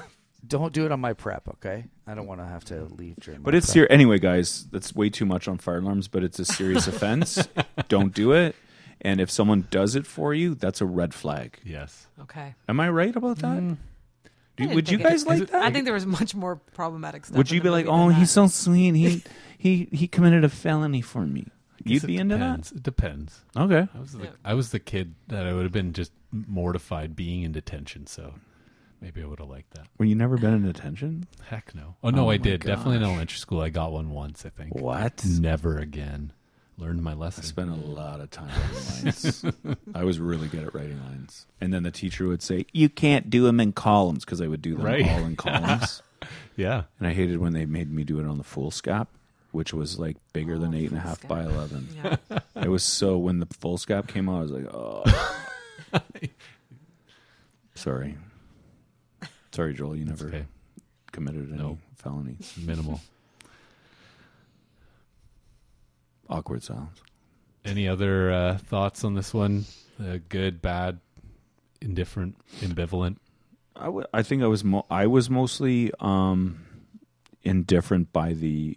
This wasn't the last movie I watched, but I was indifferent about it, um, just because it was fairly evident that that was this was a re, uh, this is a course correction of Pretty in Pink. Yeah. Mhm. So I was kind of like, ah, I I'd watch Pretty in Pink again and again.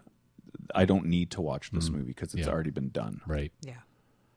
And Pretty in Pink's much better. It just even looks better. It looks more Mhm. professional and sort of, I don't know, just, yeah, much better. I think he yeah he stuck with the Keith is working class and let's see that all the way through. Um, and I think because he was um, less outgoing, I, that's why I re- related to him as a teenager.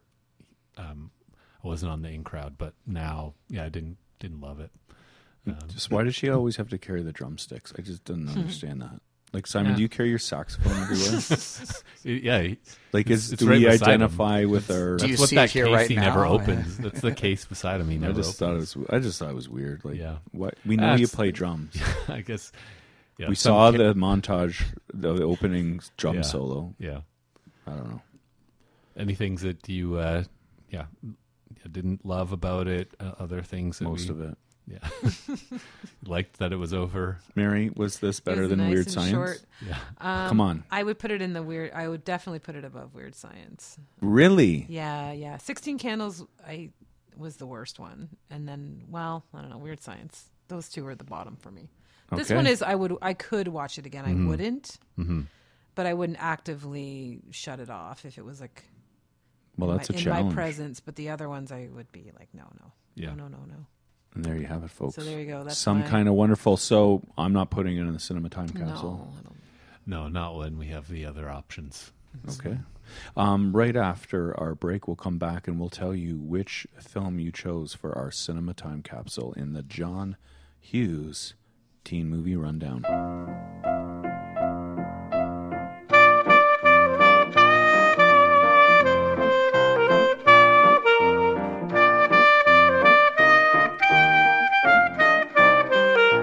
now's the time in the podcast where we tally your votes. What was the cinema time capsule John Hughes teen movie that should go in? Um, Mary, what do you think should go in?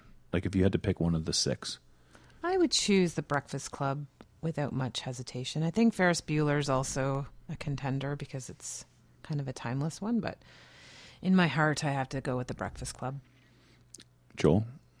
Yeah, I after rewatching all of them, I think I would land with the club. Yeah, as well. just even like just based on the outro alone, I would pick and build from there. I would pick Breakfast Club too. Simon, what would you say of all? Well, Ferris Bueller is my favorite, Right. but I think The Breakfast Club is the epitome Mm. of the genre of Hughes teen films. Mm. Like Ferris Bueller doesn't quite fit with the rest of them. It's not Mm. that doesn't Mhm. have quite the same themes. Right. Breakfast Club is the epitome of the '80s teen film. Mm. It should go in the time capsule for that. All right. So, Joel, without further ado, go ahead. Tell us our results from worse to first. Yeah, so bringing in the rear in sixth place is some kind of wonderful, 2% of Makes the vote. sense. Uh, in fifth place, Weird Science. That makes sense. 3%. I get it. 16 Candles wa- also had 3%, so that was fourth. The next up, we're now on the podium, Pretty in Pink, 9%. Okay. Okay. It's between the one and the two. Yeah, these are the, the ones biggies. we expected. Yeah. So the silver medal will go to Ferris Bueller, twenty five percent. Congratulations, Ferris. And the overwhelming victor is uh, the Breakfast Club had fifty eight percent of the vote. Nice. Clearly, we didn't forget about it. No. That's awesome. Yeah. That's awesome, guys. So, Mary, um, the movie you championed is now going into the cinema time capsule. wow, it's what's an Ah. You're one, honor. f- you're one for one. That's Great. awesome. Yeah. Yeah. Congratulations. Well, Uh, we, thank you. We really like um we really enjoyed having you on and um, we really appreciate your thoughts and um, your efforts on this podcast. So thank you so much for coming on. oh, you're welcome. It's my pleasure. Thanks for the donuts. Oh, you're Yeah. welcome. And My also- dad's donuts. Mm-hmm. Off mic a minute ago, Mary said she actually listened to other episodes, so thank you for that too. You're welcome, I'm a Oh, fan. Most of all. Wow. This is great. Yeah. What a day. As always, we appreciate all of you watching with us. So please check us out on Facebook and Instagram. Send us a, a comment. Email us uh, your thoughts on the podcast, maybe your favorite movie from our selections. Uh, send us an audio message at cinematimecapsule at gmail.com. And we'll see you at the movies. This has been the Cinema Time Capsule podcast. For more information about Cinema Time Capsule, please email us at cinematimecapsule at gmail.com. This podcast was produced by Simon Wielden. The theme song was performed by Bruce Turney and Simon Wielden. Thanks for listening.